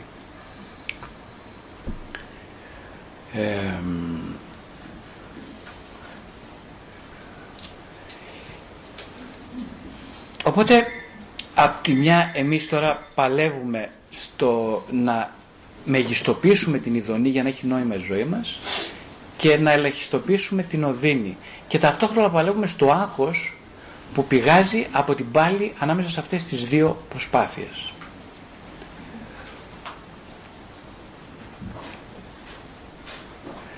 Λένε ότι η οδύνη θεωρείται ευλογία, ευκαιρία πνευματικής αφύπνισης και ορίμανσης. Ξέρετε γιατί; Γιατί η οδύνη απαιτεί την ερμηνεία της από το υποκείμενο. Δηλαδή, αν είμαι χαρούμενος μόνο, δεν ρωτάω γιατί είμαι χαρούμενος. Δεν υπάρχει καμιά επιθυμία τέτοιου τύπου. Είμαι χαρούμενος, τέλεια. Ένα δυστυχή όμως, ένας που σου πονάει, που υποφέρει, που έχει τραύματα, θα ρωτήσει αναπόφευκτα το γιατί. Ε; Αυτή η κοπέλα, ας πούμε, κυρία, τότε, το κοριτσάκι μεγάλο στο φανατρίο και τη σκοτώθηκαν οι γονείς της. Και έπαθε ατύχημα και της κόπηκε το χέρι. Είχε, ρωτούσε συνέχεια γιατί. Ε, οι μεγάλοι καλλιτέχνες, οι μεγάλοι δημιουργοί, οι μεγάλοι ψυχοθεραπευτές ε, είναι άνθρωποι βαθύτερα τραυματισμένοι ε, και εκεί, εκεί είναι η ευλογία της ζωής τους γιατί ρωτάνε ένα μεγάλο γιατί. Δηλαδή ουσιαστικά ε, θέλουν να νοηματοδοτήσουν την οδύνη που συνοδεύει από τα νεοφάσκια τους. Ε, δεν υπάρχει για αυτούς άλλος λόγος ύπαρξης παρά η νοηματοδότηση της οδύνης. Η οδύνη λοιπόν και η πλήξη, γιατί η πλήξη είναι μια άλλη μορφή οδύνης, την οποία όλοι μας ε, την μοιραζόμαστε, ε, θέτουν υπαρξιακά ερωτήματα. Η, η οδύνη, η, συγγνώμη έγραψα λάθος εδώ, νοούσα η ειδονή σωπαίνει, αρκείται στον εαυτό της. Η οδύνη δεν αρκείται στον εαυτό της. Χρειάζεται να κάνει αυθυπέρβαση και να αυτονοηματοδοτηθεί. Η οδύνη είναι φαλτήριο πολιτικής πράξης όπως είπαμε πριν, ένας πονεμένος θα επαναστατήσει, ένας πονεμένος θα οδηγηθεί σε μορφές συλλογικότητας. Ένας πονεμένος άνθρωπος θα φιλοσοφικά θα αναρωτηθεί για το νόημα της ζωής, θα θέλει να μπει σε ψυχοθεραπεία ή να γίνει ο ίδιος ψυχοθεραπευτής. Ένας πονεμένος άνθρωπος θα γίνει μεγάλος καλλιτέχνης. Γιατί είναι το σημαντική οδύνη, γιατί μας βοηθάει να εστιαστούμε στα ουσιώδη πράγματα της ζωής. Αυτά για τα οποία συζητήσαμε σήμερα είναι επουσιώδη. Η εικονικότητα ε, μας επαναπάβει στο επουσιώδες. Μας λέει ότι η ζωή είναι στα ψίχουλα. Και εμείς, ε, σαν πουλάκια αφελή, πέφτουμε πάνω στα ψίχουλα. Και χάνουμε το Κύριος γεύμα. Έρχεται λοιπόν η Οδύνη, η αναπόφευκτη, δόξα ο Κύριος, να μας πει ότι κοίταξε φίλε, ένα εστιχρίαν ένα είναι το σημαντικό στη ζωή. Αν αυτό δεν το βρεις, δεν σε σώζει το facebook ας πούμε. Άρα η επαναξιολόγηση του παρόντος χρόνου έρχεται μέσα από την οδύνη. Στο facebook, στα μέσα αυτά όλα της διαδικτύωσης υπάρχει, δεν καταργείται η έννοια του ιδιοχρόνου. Είναι, ο, ο χρόνος χωρίζεται έχει πολλές μορφές. Μία, ένας χρόνος είναι ο κοινωνικός χρόνος είναι ο χρόνος ο ψυχοσωματικός, ο, χρό, ο ελεύθερος χρόνος, ο εργασιακός χρόνος, είναι και ο ιδιοχρόνος. Ιδιοχρόνος είναι ο χρόνος στον οποίο βιώνω το παρόν στο εδώ και τώρα. Έχω επίγνωση της παρουσίας μου στο εδώ και τώρα. Μόνο αυτό.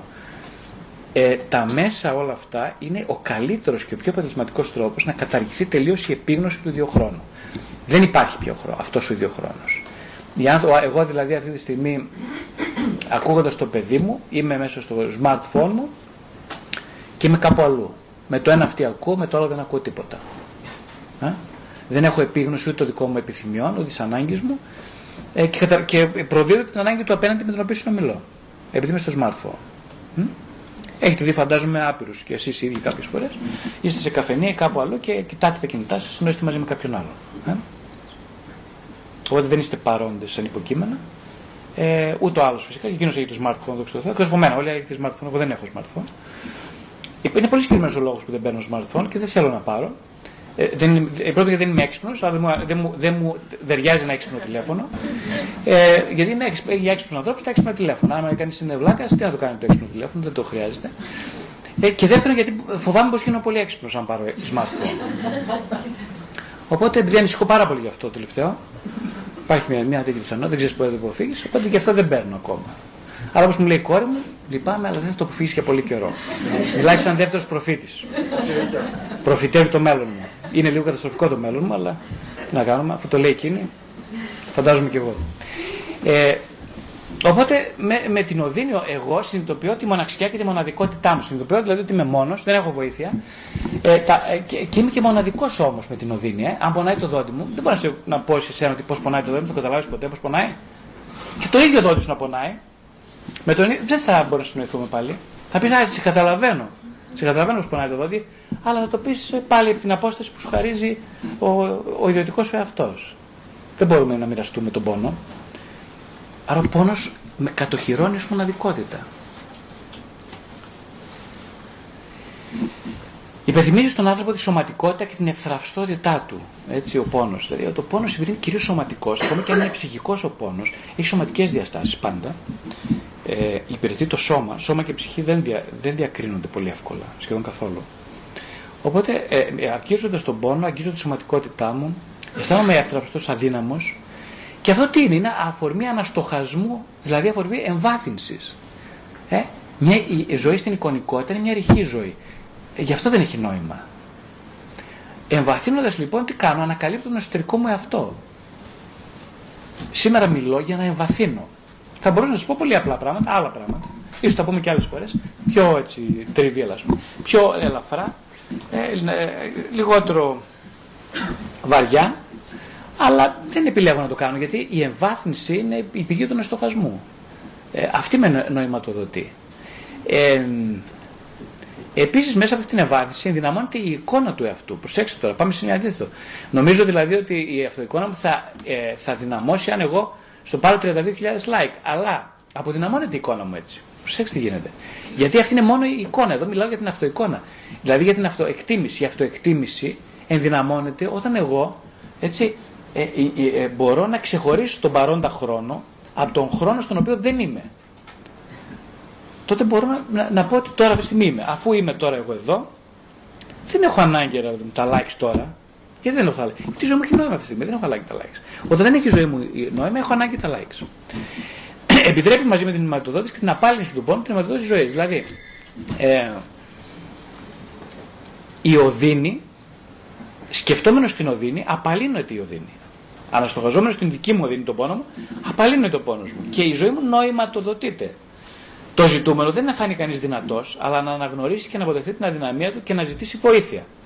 Αν εγώ είμαι το σούπερ υποκείμενο του Facebook ή του Instagram, ε, δεν πρέπει να ζητήσω ποτέ βοήθεια. Επαναπαύουμε στους ε, 15.000 φίλους μα, οπότε είμαι πλήρης από κοινωνικές επαφές.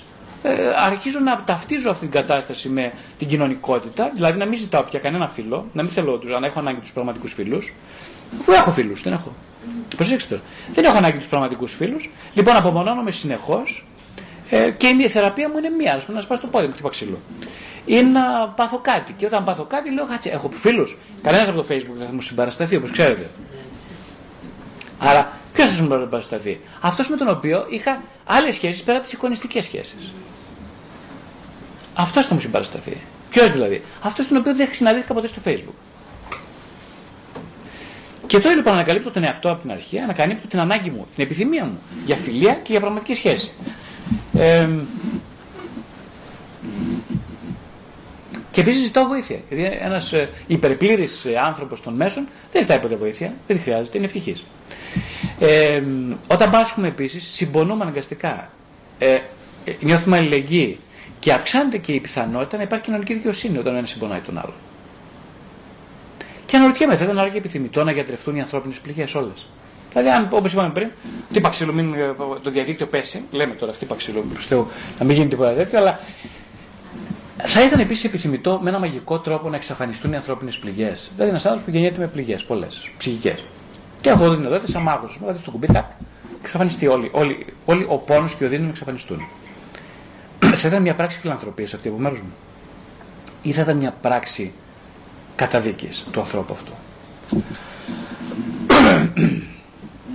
το ζητούμενο είναι όχι μόνο η απάλληψη των πληγών. Κάποιοι νομίζουν ότι η ψυχοθεραπεία ε, ή με άλλους μεθόδους είναι σκοπός να απαλληλθεί η πληγή. Δηλαδή να κλείσει η πληγή. Με αυτή την έννοια. Ε. Λάθος λοιπόν. Δεν είναι ο σκοπός της ψυχοθεραπείας αυτός καθόλου. Όπως το βλέπω εγώ. Ο σκοπός της ψυχοθεραπείας είναι καθόλου η απάλληψη των πληγών. Όχι. Αλλή μόνο είναι η ενσωμάτωση του τραύματος και της οδύνης μέσα στον εαυτό. Η ενσωμάτωση, ξέρεις σημαίνει ενσωμάτωση; Ενσωμάτωση σημαίνει να ενοποιηθούν όλα.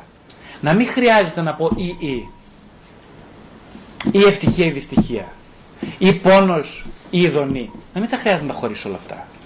Να μπουν όλα, γίνουν πακέτο και εγώ να κατοικώ σε αυτά, να κατοικούμε από αυτά σε μια καλή συμβιωτική σχέση. Αυτό σημαίνει η αποδοχή της τραγικότητας της ανθρώπινης ύπαρξης και η επίγνωση περατότητας της μοναδικότητά του. Ναι, άλλος σκοπός της ψυχοθεραπείας είναι η αποδοχή της τραγικότητάς μου. Η αποδοχή των συναισθημάτων μου. Της μειονεξίας μου, της ευαλωτότητάς μου, της δυναμία μου να προσαρμοστώ στον κόσμο, των φόβων μου. Έτσι. Ε, και τι γίνεται στο τέλος, να δείτε κανείς από την οδύνη έχοντας διευρύνει τα όρια του εαυτού. Δηλαδή, ο σκοπός τελικά της οδύνης γι' αυτό δίνεται, είναι να διευρύνω τα όρια του εαυτού. Αυτό που ήξερα ως Γρηγόρης, να μην είναι πια αρκετό για μένα, γιατί έχω βρει κάτι περισσότερο. Λοιπόν, ε, στην επόμενη φορά, 23 του Φλεβάρι, θα μιλήσουμε κυρίως για, την, ε, για τις βασικές παραμέτρους της επιθυμίας, θα φύγουμε από την εικονιστική πια πραγματικότητα και θα πάμε στην επιθυμητική πραγματικότητα αφεαυτής. Τώρα θα σας δώσω χρόνο για να κάνετε παρατηρήσεις και ερωτήσεις.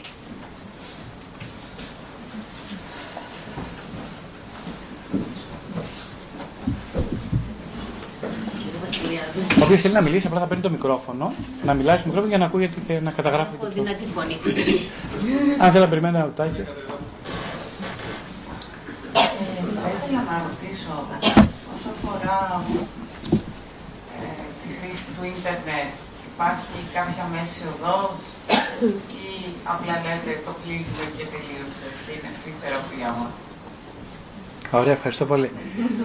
ναι, είναι Δευτέρα, Τρίτη, Τετάρτη ανοιχτό και τις υπόλοιπες μέρες κλειστό. Έτσι, αυτή είναι η διχοτομική θέση, ας πούμε. κλπ. Ε, αυτή η ερώτηση ξεκινάει από την ε, πεποίθηση ότι το ίντερνετ, η διασυνδεσιμότητα και τα κοινωνικά είναι κάτι κακό. Αν πέρασε αυτό το μήνυμα, μάλλον εγώ, εγώ φταίω γιατί δεν πέρασα κάτι σωστό. Δεν εννοούσα αυτό, προ Θεού. Ε. Εκείνο που είναι, αν κάτι να το βάλουμε στην ορολογία του κακού και του καλού, να μιλήσουμε με αυτήν την αγαθό και καλό, ε, είναι, ε, είναι αυτό που μου, λέει η κόρη μου, γιατί ρε μπαμπά, είσαι τόσο οπισθοδρομικός άνθρωπος, γιατί δεν παίρνεις κινητό ε, έξυπνο. Εγώ έχω, εσύ γιατί δεν παίρνεις. Μου λέει, γιατί το κάνεις το κακό αυτό στον εαυτό σου; γιατί είναι άδικο για σένα; με, με, με λυπάται, με αισθάνεται ήκτου για μένα. Και εκείνο που προσπάθησα κάποια στιγμή να του εξηγήσω είναι ότι εγώ αισθάνομαι ήκτο για εσά που έχετε smartphone. Ε, εκείνο που της είπα όμως είναι ότι δεν είναι κακό ότι έχεις έξυπνο τηλέφωνο κλπ. Εσύ και εσύ έξυπνο, έχεις έξυπνο, όλα πολύ καλά. Ε, αλλά ε, εγώ φοβάμαι εμένα, τη είπα. Δεν φοβάμαι το smartphone. Τι μου κάνει το καημένο σου. Ε; Τι δουλειά δεν του κάνει, έτσι προγραμματίσανε. Μια χαρά τα κάνει όλα. Τέλεια, πιο καλά από καλά. Είναι εξαιρετικό εργαλείο. Το ίντερνετ είναι εξαιρετικό εργαλείο. Ε; Δεν θέλω να πω.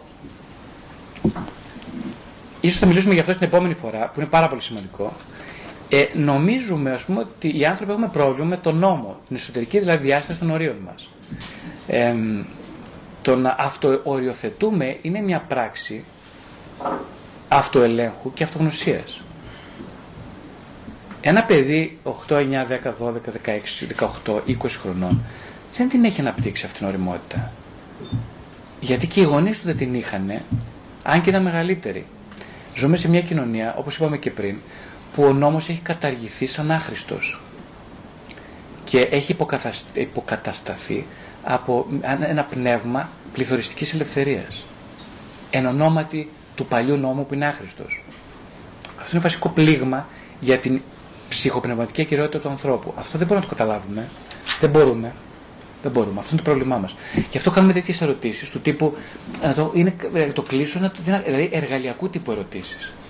Ε, αν δηλαδή, για πες μου γιατρέ, ε, πώς να το κάνω ακριβώς, ε, ποιες ώρες να το έχω ανοιχτό το ίντερνετ και ποιες όχι, ε, τι να πω στην κόρη μου για το ίντερνετ. Αυτά είναι εργαλειακού τύπου ερωτήσεις. Δεν είναι το πρόβλημα με αυτό.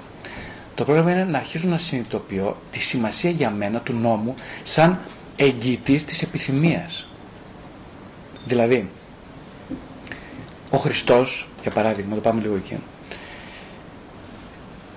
λέει και λένε οι πατέρες ότι η κατάργηση, ε, εγώ ήρθα να κατα... δεν ήρθα για να καταργήσω τον νόμο, ήρθα για να το συμπληρώσω. Αν μπορούσαμε λίγο πιο ψυχαναλυτικά να το δούμε, να το πούμε, μιλήσουμε γι' αυτό, θα λέγαμε ότι ο Χριστός είναι ένας νέος νόμος που ήρθε να συμπληρώσει τον παλιό νόμο. Γιατί, Γιατί ο Χριστός ως αλήθεια και, ε, ε, ε, και ως το που εκπροσωπεί την αλήθεια είναι αυτός που έχει εμπεριέξει κάθε παράδοξο εντός του. δεν φοβάται, δεν φοβάται κάποιον, δεν φοβάται τον εαυτό. Ε, Ξέρω, μου θέλω κάτι να σας πω τώρα.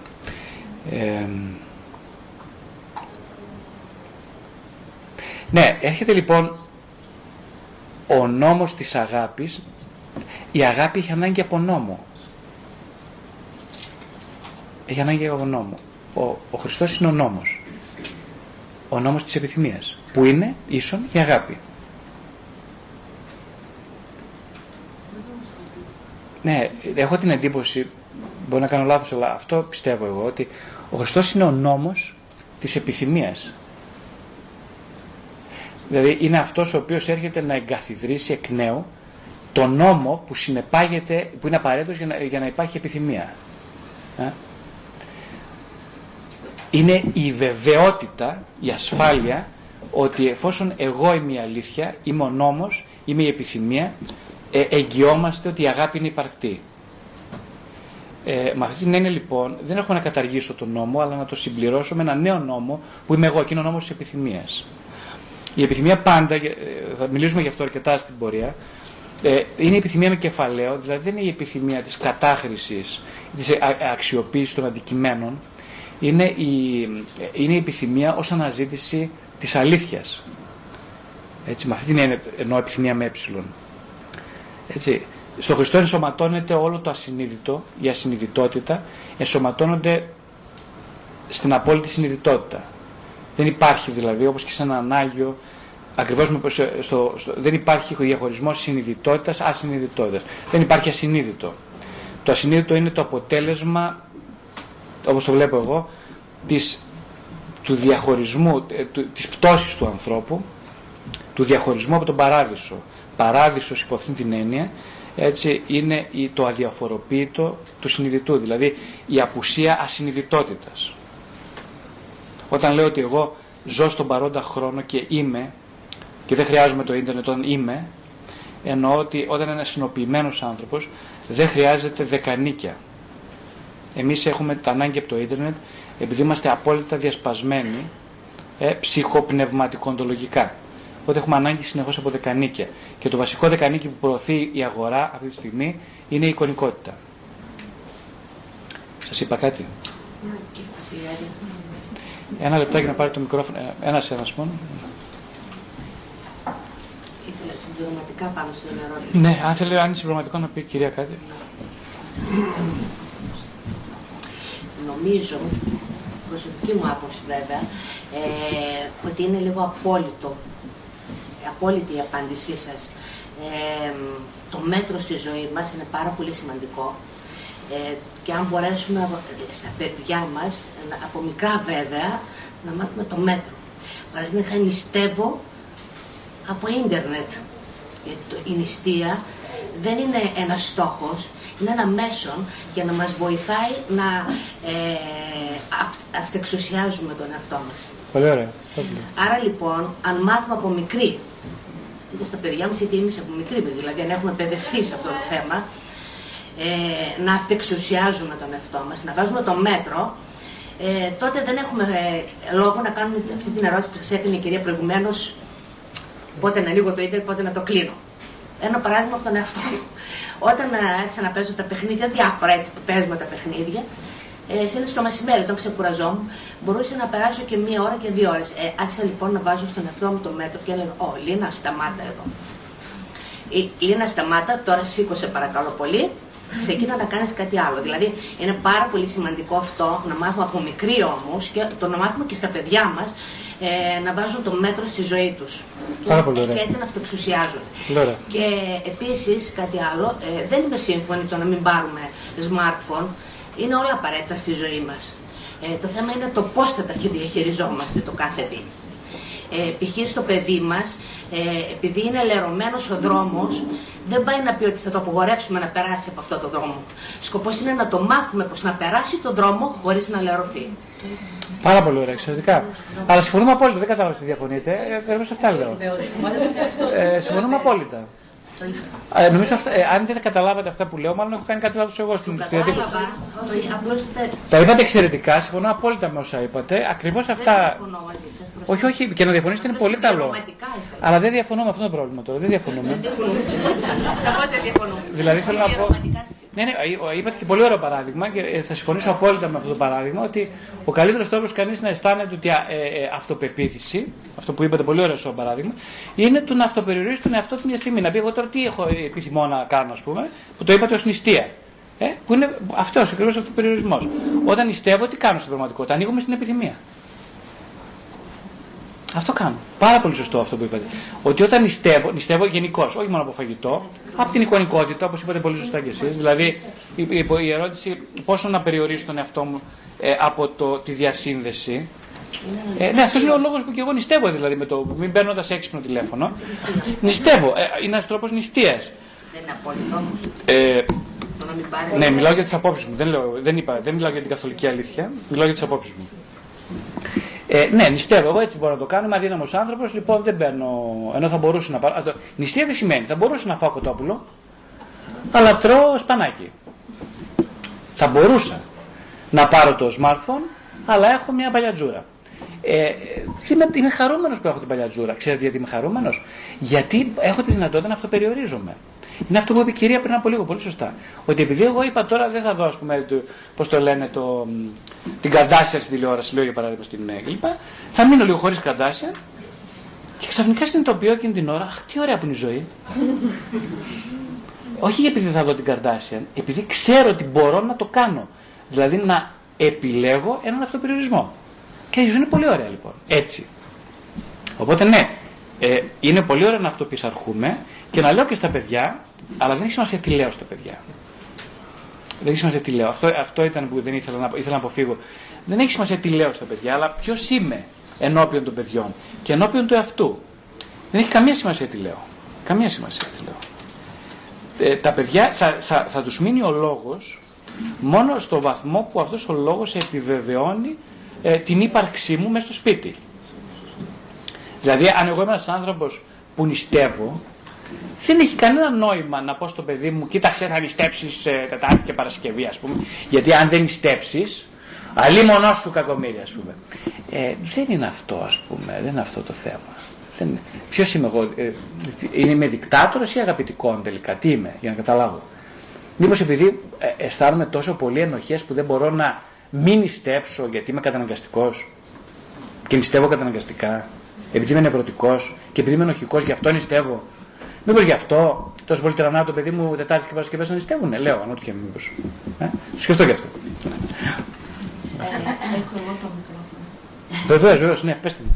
Ε, ένα σημαντικό παράδειγμα, επειδή λόγω ειδικότητας, αλλά εσείς είστε άντρε, αλλά εδώ έχει πολλούς νέους ανθρώπους. Ε, αποφυγή της οδύνης είναι ότι τα σύγχρονα ζευγάρια, οι νέες γυναίκες, σχεδόν όλες, αποφεύγουν να γεννήσουν τη ζωή και έτσι τις ξεγεννάνε. Αποφεύγουν την ε, οδύνη που τελικώς δεν είναι οδύνη, είναι η οδύς οδύνος που ε, περιέχει μέσα και ε, πνευματικότητα και χαρά και αποτέλεσμα πολύ σημαντικό, γεννάω τη νέα ζωή. θεωρούν όμως ότι είναι οδύνη και την αποφεύγουν. και έτσι χάνουν το νόημα της ζωής και της έλευσης της ζωής. Πάρα πολύ ωραίο παρατήρηση, ευχαριστώ πάρα πολύ. Ε, συμφωνώ απόλυτα μαζί σας, ακριβώς ε, πολύ ωραία το είπατε. Ναι, η αποφύγη της οδύνη, η αποφο... ε, του τοκετού, ε, γίνεται, όλα πρέπει να γίνονται ανώδυνα. Ε, είπαμε για αυτή την ειδωνοβλεψία, την ειδωνοθυρία, συγγνώμη, την ειδωνοθυρία, από ειδωνοβλεψία γίνεται ειδωνοθερία. Ε, είναι ένας τρόπος να, ε, να ζει κανείς το απειρόβλητο. Μιλήσαμε σήμερα γι' αυτό κυρίως, για την, για την απόθυση της θνητότητας. Όλα λοιπόν ξεκινάνε από εκεί.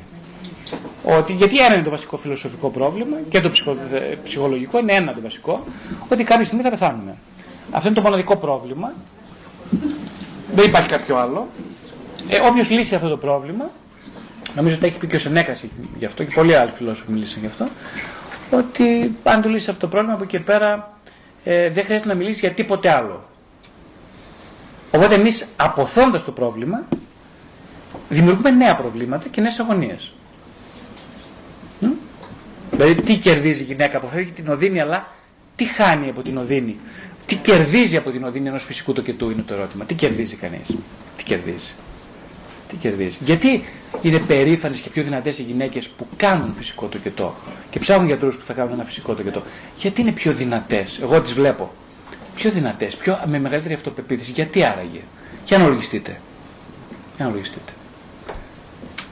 Α, άλλη ερώτηση; Ναι θέλοντας να αποφύγω τον κίνδυνο της συμβολιοποίησης και οποιασδήποτε δυσκολητικής ε, έκφρασης είτε λέγεται Καντάσεν, είτε λέγεται τάδε Βουδισμός, Χριστιανισμός κλπ.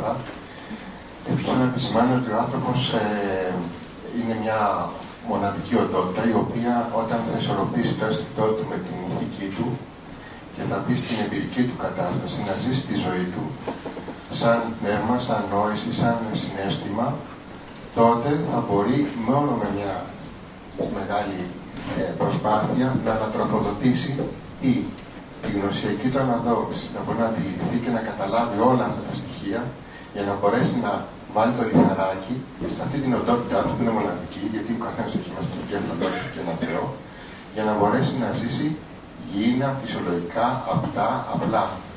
Δεν έχουμε ανάγκη δεκανίκια, ούτε γιατί αυτό φοβάμαι ότι περίπτωση το κίνδυνο να αφηθούμε πάλι σε κλεισέ, σε κανονισμούς, σε ορισμούς και να παραδοθούμε απριόρι.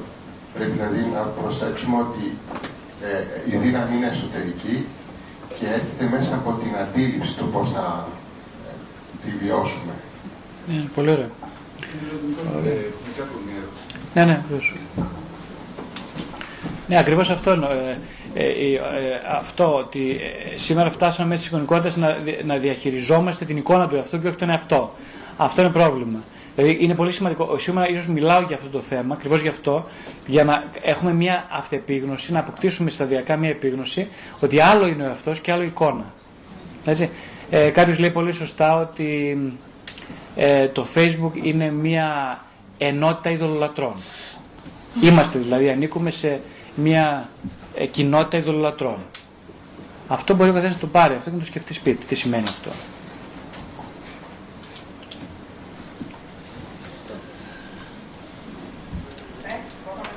Ναι. Ναι, ναι, σας ακούω, ναι. Έχω μια αγωνία Άρα επιθυμείτε κάτι πολύ, για πέστε μας, τι επιθυμείτε. Αυτό το πρόβλημα που θέλω να λύσω από τις επόμενες στιγμές. Αν ο άνθρωπος γενικά αποδεχτεί τη τραγικότητα της ανθρώπινης σύμπραξης, υπάρχει ο κίνδυνος να πάψει να αναπαράγεται. Ε, πολύ ενδιαφέρουσα ερώτηση. Δεν ξέρω πώς ακριβώς το βλέπετε, αλλά έτσι αυθόρμητα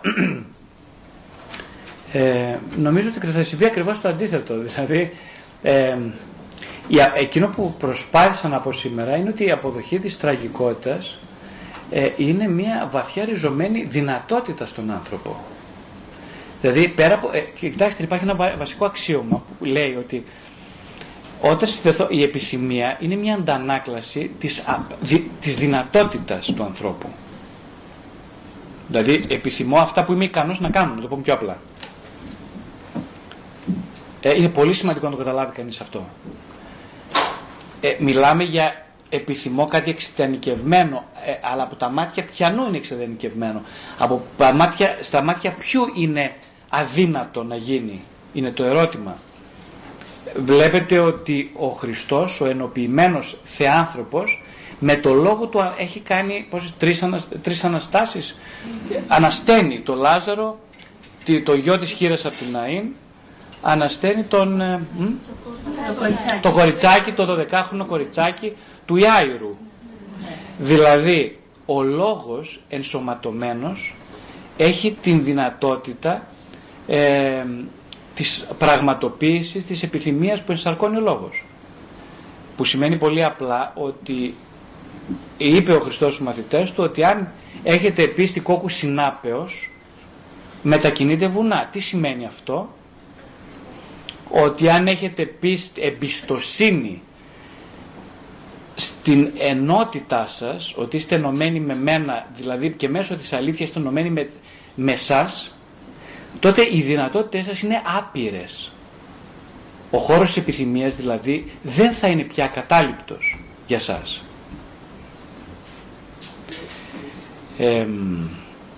όλα είναι δυνατά. Που σημαίνει ότι όταν κανείς βρίσκεται σε διαδικασία αυτεπίγνωσης, στην πραγματικότητα είναι σαν να ε, θέλει να διατρέξει όλο το διάνυσμα της επιθυμίας. Το πρόβλημα, ένα μεγάλο πρόβλημα, είναι ότι η ζωή είναι μικρή. Και το, η λύση σε αυτό το πρόβλημα είναι η επίγνωση των ψευδεστήσεων που την καθιστά ακόμα μικρότερη.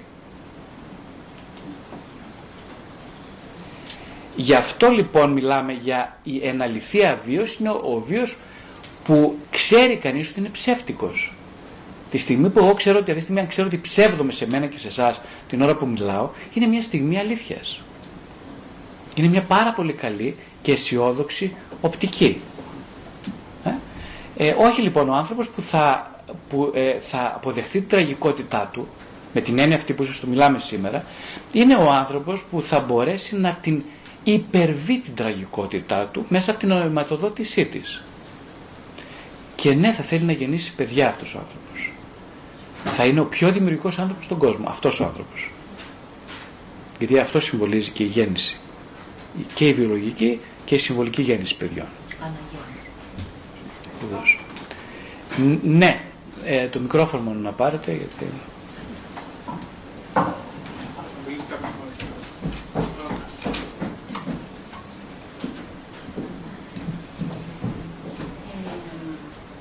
περιέξει κανείς την ανάγκη του να διατηρήσει, ε, να μην επικοινωνήσει αυτό που με βεβαιότητα γνωρίζει και την ανάγκη του να επικοινωνήσει με τους άλλους ανθρώπους ουσιαστικά για όλα τα ουσιώδη ζητήματα. Δεν κατάλαβα, συγγνώμη λίγο πιο καθαρά. Λοιπόν, ε, Έτσι κάτι πιο συγκεκριμένο, ίσως με βοηθάει να πιο συγκεκριμένο, να κάτι πιο συγκεκριμένο αν θέλετε. Ε, στην αρχή της ομιλίας είπατε ότι όταν κάποιος γνωρίζει κάτι με βεβαιότητα, χρειάζεται να το, ε, ότι είναι άγνοια του. Επομένως, αυτό που με βεβαιότητα γνωρίζεις, έχεις φαντάζομαι την ανάγκη να το διατηρήσεις, ε, δεν έχεις ανάγκη να το επικοινωνήσεις από τη μία. Απ' την άλλη, υπάρχει μια προσωπική επαφή που έχει ανάγκη πολύ μεγάλη να επικοινωνήσει με τον άλλον άνθρωπο, αυτό που πάλι με βεβαιότητα Αυτά τα δύο πώς μπορείτε να περιέξετε. Πολύ ωραία, ευχαριστώ πολύ. Πολύ ωραία ερώτηση. Δύσκολη ερώτηση. Ε, έτσι πως το καταλαβαίνω αυτό που λέτε ας πούμε είναι ότι ε, ε, ναι το ένα δεν αποκλείει το άλλο δηλαδή πόντως από, από τη μία θέση αυτός που αγνοεί έχει την ανάγκη να γνωρίσει και αυτό μιλάει για να νοηματοδοτήσει μέσω του, του λόγου το ιστορικό του χάος, την ιστορική του ταξί, όπως κάνω εγώ για παράδειγμα. Αυτό είναι το ένα. Και το δύο είναι αυτός που γνωρίζει, που σημαίνει ότι έχει εμπειραθεί τη γνώση, που είναι κάτι μάλλον διαφορετικό από τη γνώση που και εγώ και εσείς προαναφέραμε. Ε, αυτός λοιπόν που έχει εμπειραθεί τη γνώση, νομίζω θα έχει και άλλους τρόπους, εξίσου αποκαλυπτικούς με το λόγο, για να τη μοιράσει. Ε, Οπότε, ναι, ο λόγος είναι ένα εργαλείο που τεντώνει την επιθυμία, τη διευρύνει και την νοηματοδοτεί. ο λόγος βασικά, όπως είπαμε και στην αρχή, είναι ίσως η μόνη μας διέξοδος και καταφυγή, να αναπαραστη, η αγωνία μας, που ικανοποιεί την αγωνία μας, να αναπαραστήσουμε το αναπαριστά, ανα, αναπαρίστατο, αυτό που δεν μπορεί να παρασταθεί. Έτσι. Γι' αυτό έχει τόσο μεγάλη αξία. Και γι' αυτό ακριβώς είναι τόσο ζωφερή η παρουσία, η λατρεία της εικόνας. Έτσι. Γινόμαστε εικονολάτρες ε, στην προσπάθειά μας να αποφύγουμε το νόημα. Ποιο να σας είπα κάτι αυτό.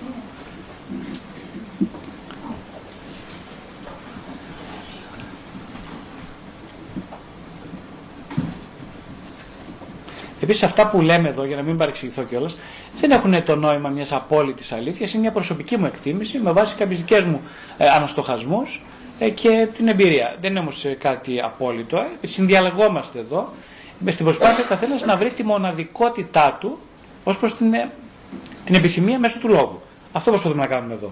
Ε, να ανακαλύψει κανείς τη μοναδικότητά της επιθυμίας. Και αυτό γίνεται μέσω του λόγου. Σωστά, γίνεται μέσω του λόγου. Ναι πολύ ενδιαφέροντα πάρα πολύ τα θέματα έτσι όπως τα θίξατε και για την κοινωνική δικτύωση και παρατηρούμε γενικότερα ότι όσο η, η, η, κοινωνία και η επιστήμη, ε, η τεχνολογία ανεβάζει την επικοινωνία και τον τρόπο επικοινωνίας, τόσο ουσιαστικά χάνεται η πραγματική επικοινωνία μεταξύ των ανθρώπων. Δηλαδή η τεχνολογία ανεβαίνει, συνεχώς έχει αυτή την κατεύθυνση, αυτή την εστίαση να φέρει πιο κοντά την επικοινωνία. Είναι δυσανάλογη με την πραγματική επικοινωνία. Και σε σχέση με τη γραφή που είπατε, τις εικόνες και τη γραφή, έτσι μια άλλη σκέψη θέλω να πω ότι έχει αρχίσει και εκλείπει και αυτό που λέγαμε παλαιότερα γραφικός χαρακτήρας. Ότι δεν γράφουμε πλέον με το χέρι μας, ιστρολογούμε. Τώρα, ε, σε αυτό που θα ήθελα λίγο να πείτε κάτι παραπάνω είναι σε σχέση με την ασυνείδητη και τη συνειδητή επιθυμία. Δηλαδή, ε, πώς σχετίζεται, πολλές φορές ε, είναι διαφορετικές οι επιθυμίες μας, οι, οι συνειδητές από τις ασυνείδητες. Πότε μια ασυνείδητη επιθυμία καταφέρει να περάσει στο συνειδητό, όταν απλώς την γνωρίσουμε ή κάνουμε και κάποια άλλα πράγματα; Δηλαδή, λίγο τη σχέση αυτή θα ήθελα... Ευχαριστώ πολύ. Ε, επειδή το θέμα είναι τεράστιο, έχω αποφασίσει να μιλήσω την επόμενη φορά γι' αυτό. Ε, δηλαδή έχω ετοιμάσει να μιλήσω ακριβώς για αυτό το ερώτημα στην επόμενη φορά γιατί είναι πολύ πολύ σημαντικό ερώτημα και είναι πολύ διάστατο, δηλαδή χωράει πολλές υποερωτήσεις, πάρα πολλές. Οπότε δεν θα, δεν θα μιλήσω γι' αυτό καθόλου σήμερα, γιατί ακριβώς σκοπεύω να μιλήσω στην επόμενη συνάντηση. Κύριε Βασιλιάδη, ε, όπως ξεκινήσατε ε, στις ευχές που είχατε πει τα πρώτα, εγώ θα ήθελα, ε, ίσως είναι πολύ απλοϊκό βέβαια το τέτοιο, όταν παντρεύονται κάποια παιδιά, λέμε να ζήσετε ευτυχισμένοι. Άρα εσείς τι ευχές προτείνετε να τους δείτε. Όταν γεννιέται ένα παιδάκι, λέμε γερό και τυχερό. Εσείς τι ευχές προτείνετε; Τι ωραία, ευχαριστώ πάρα πολύ. Πολύ, ωραία. πολύ καλά, πολύ ωραία. Ε, τώρα κοιτάξτε, έχετε καταλάβει τι ευχές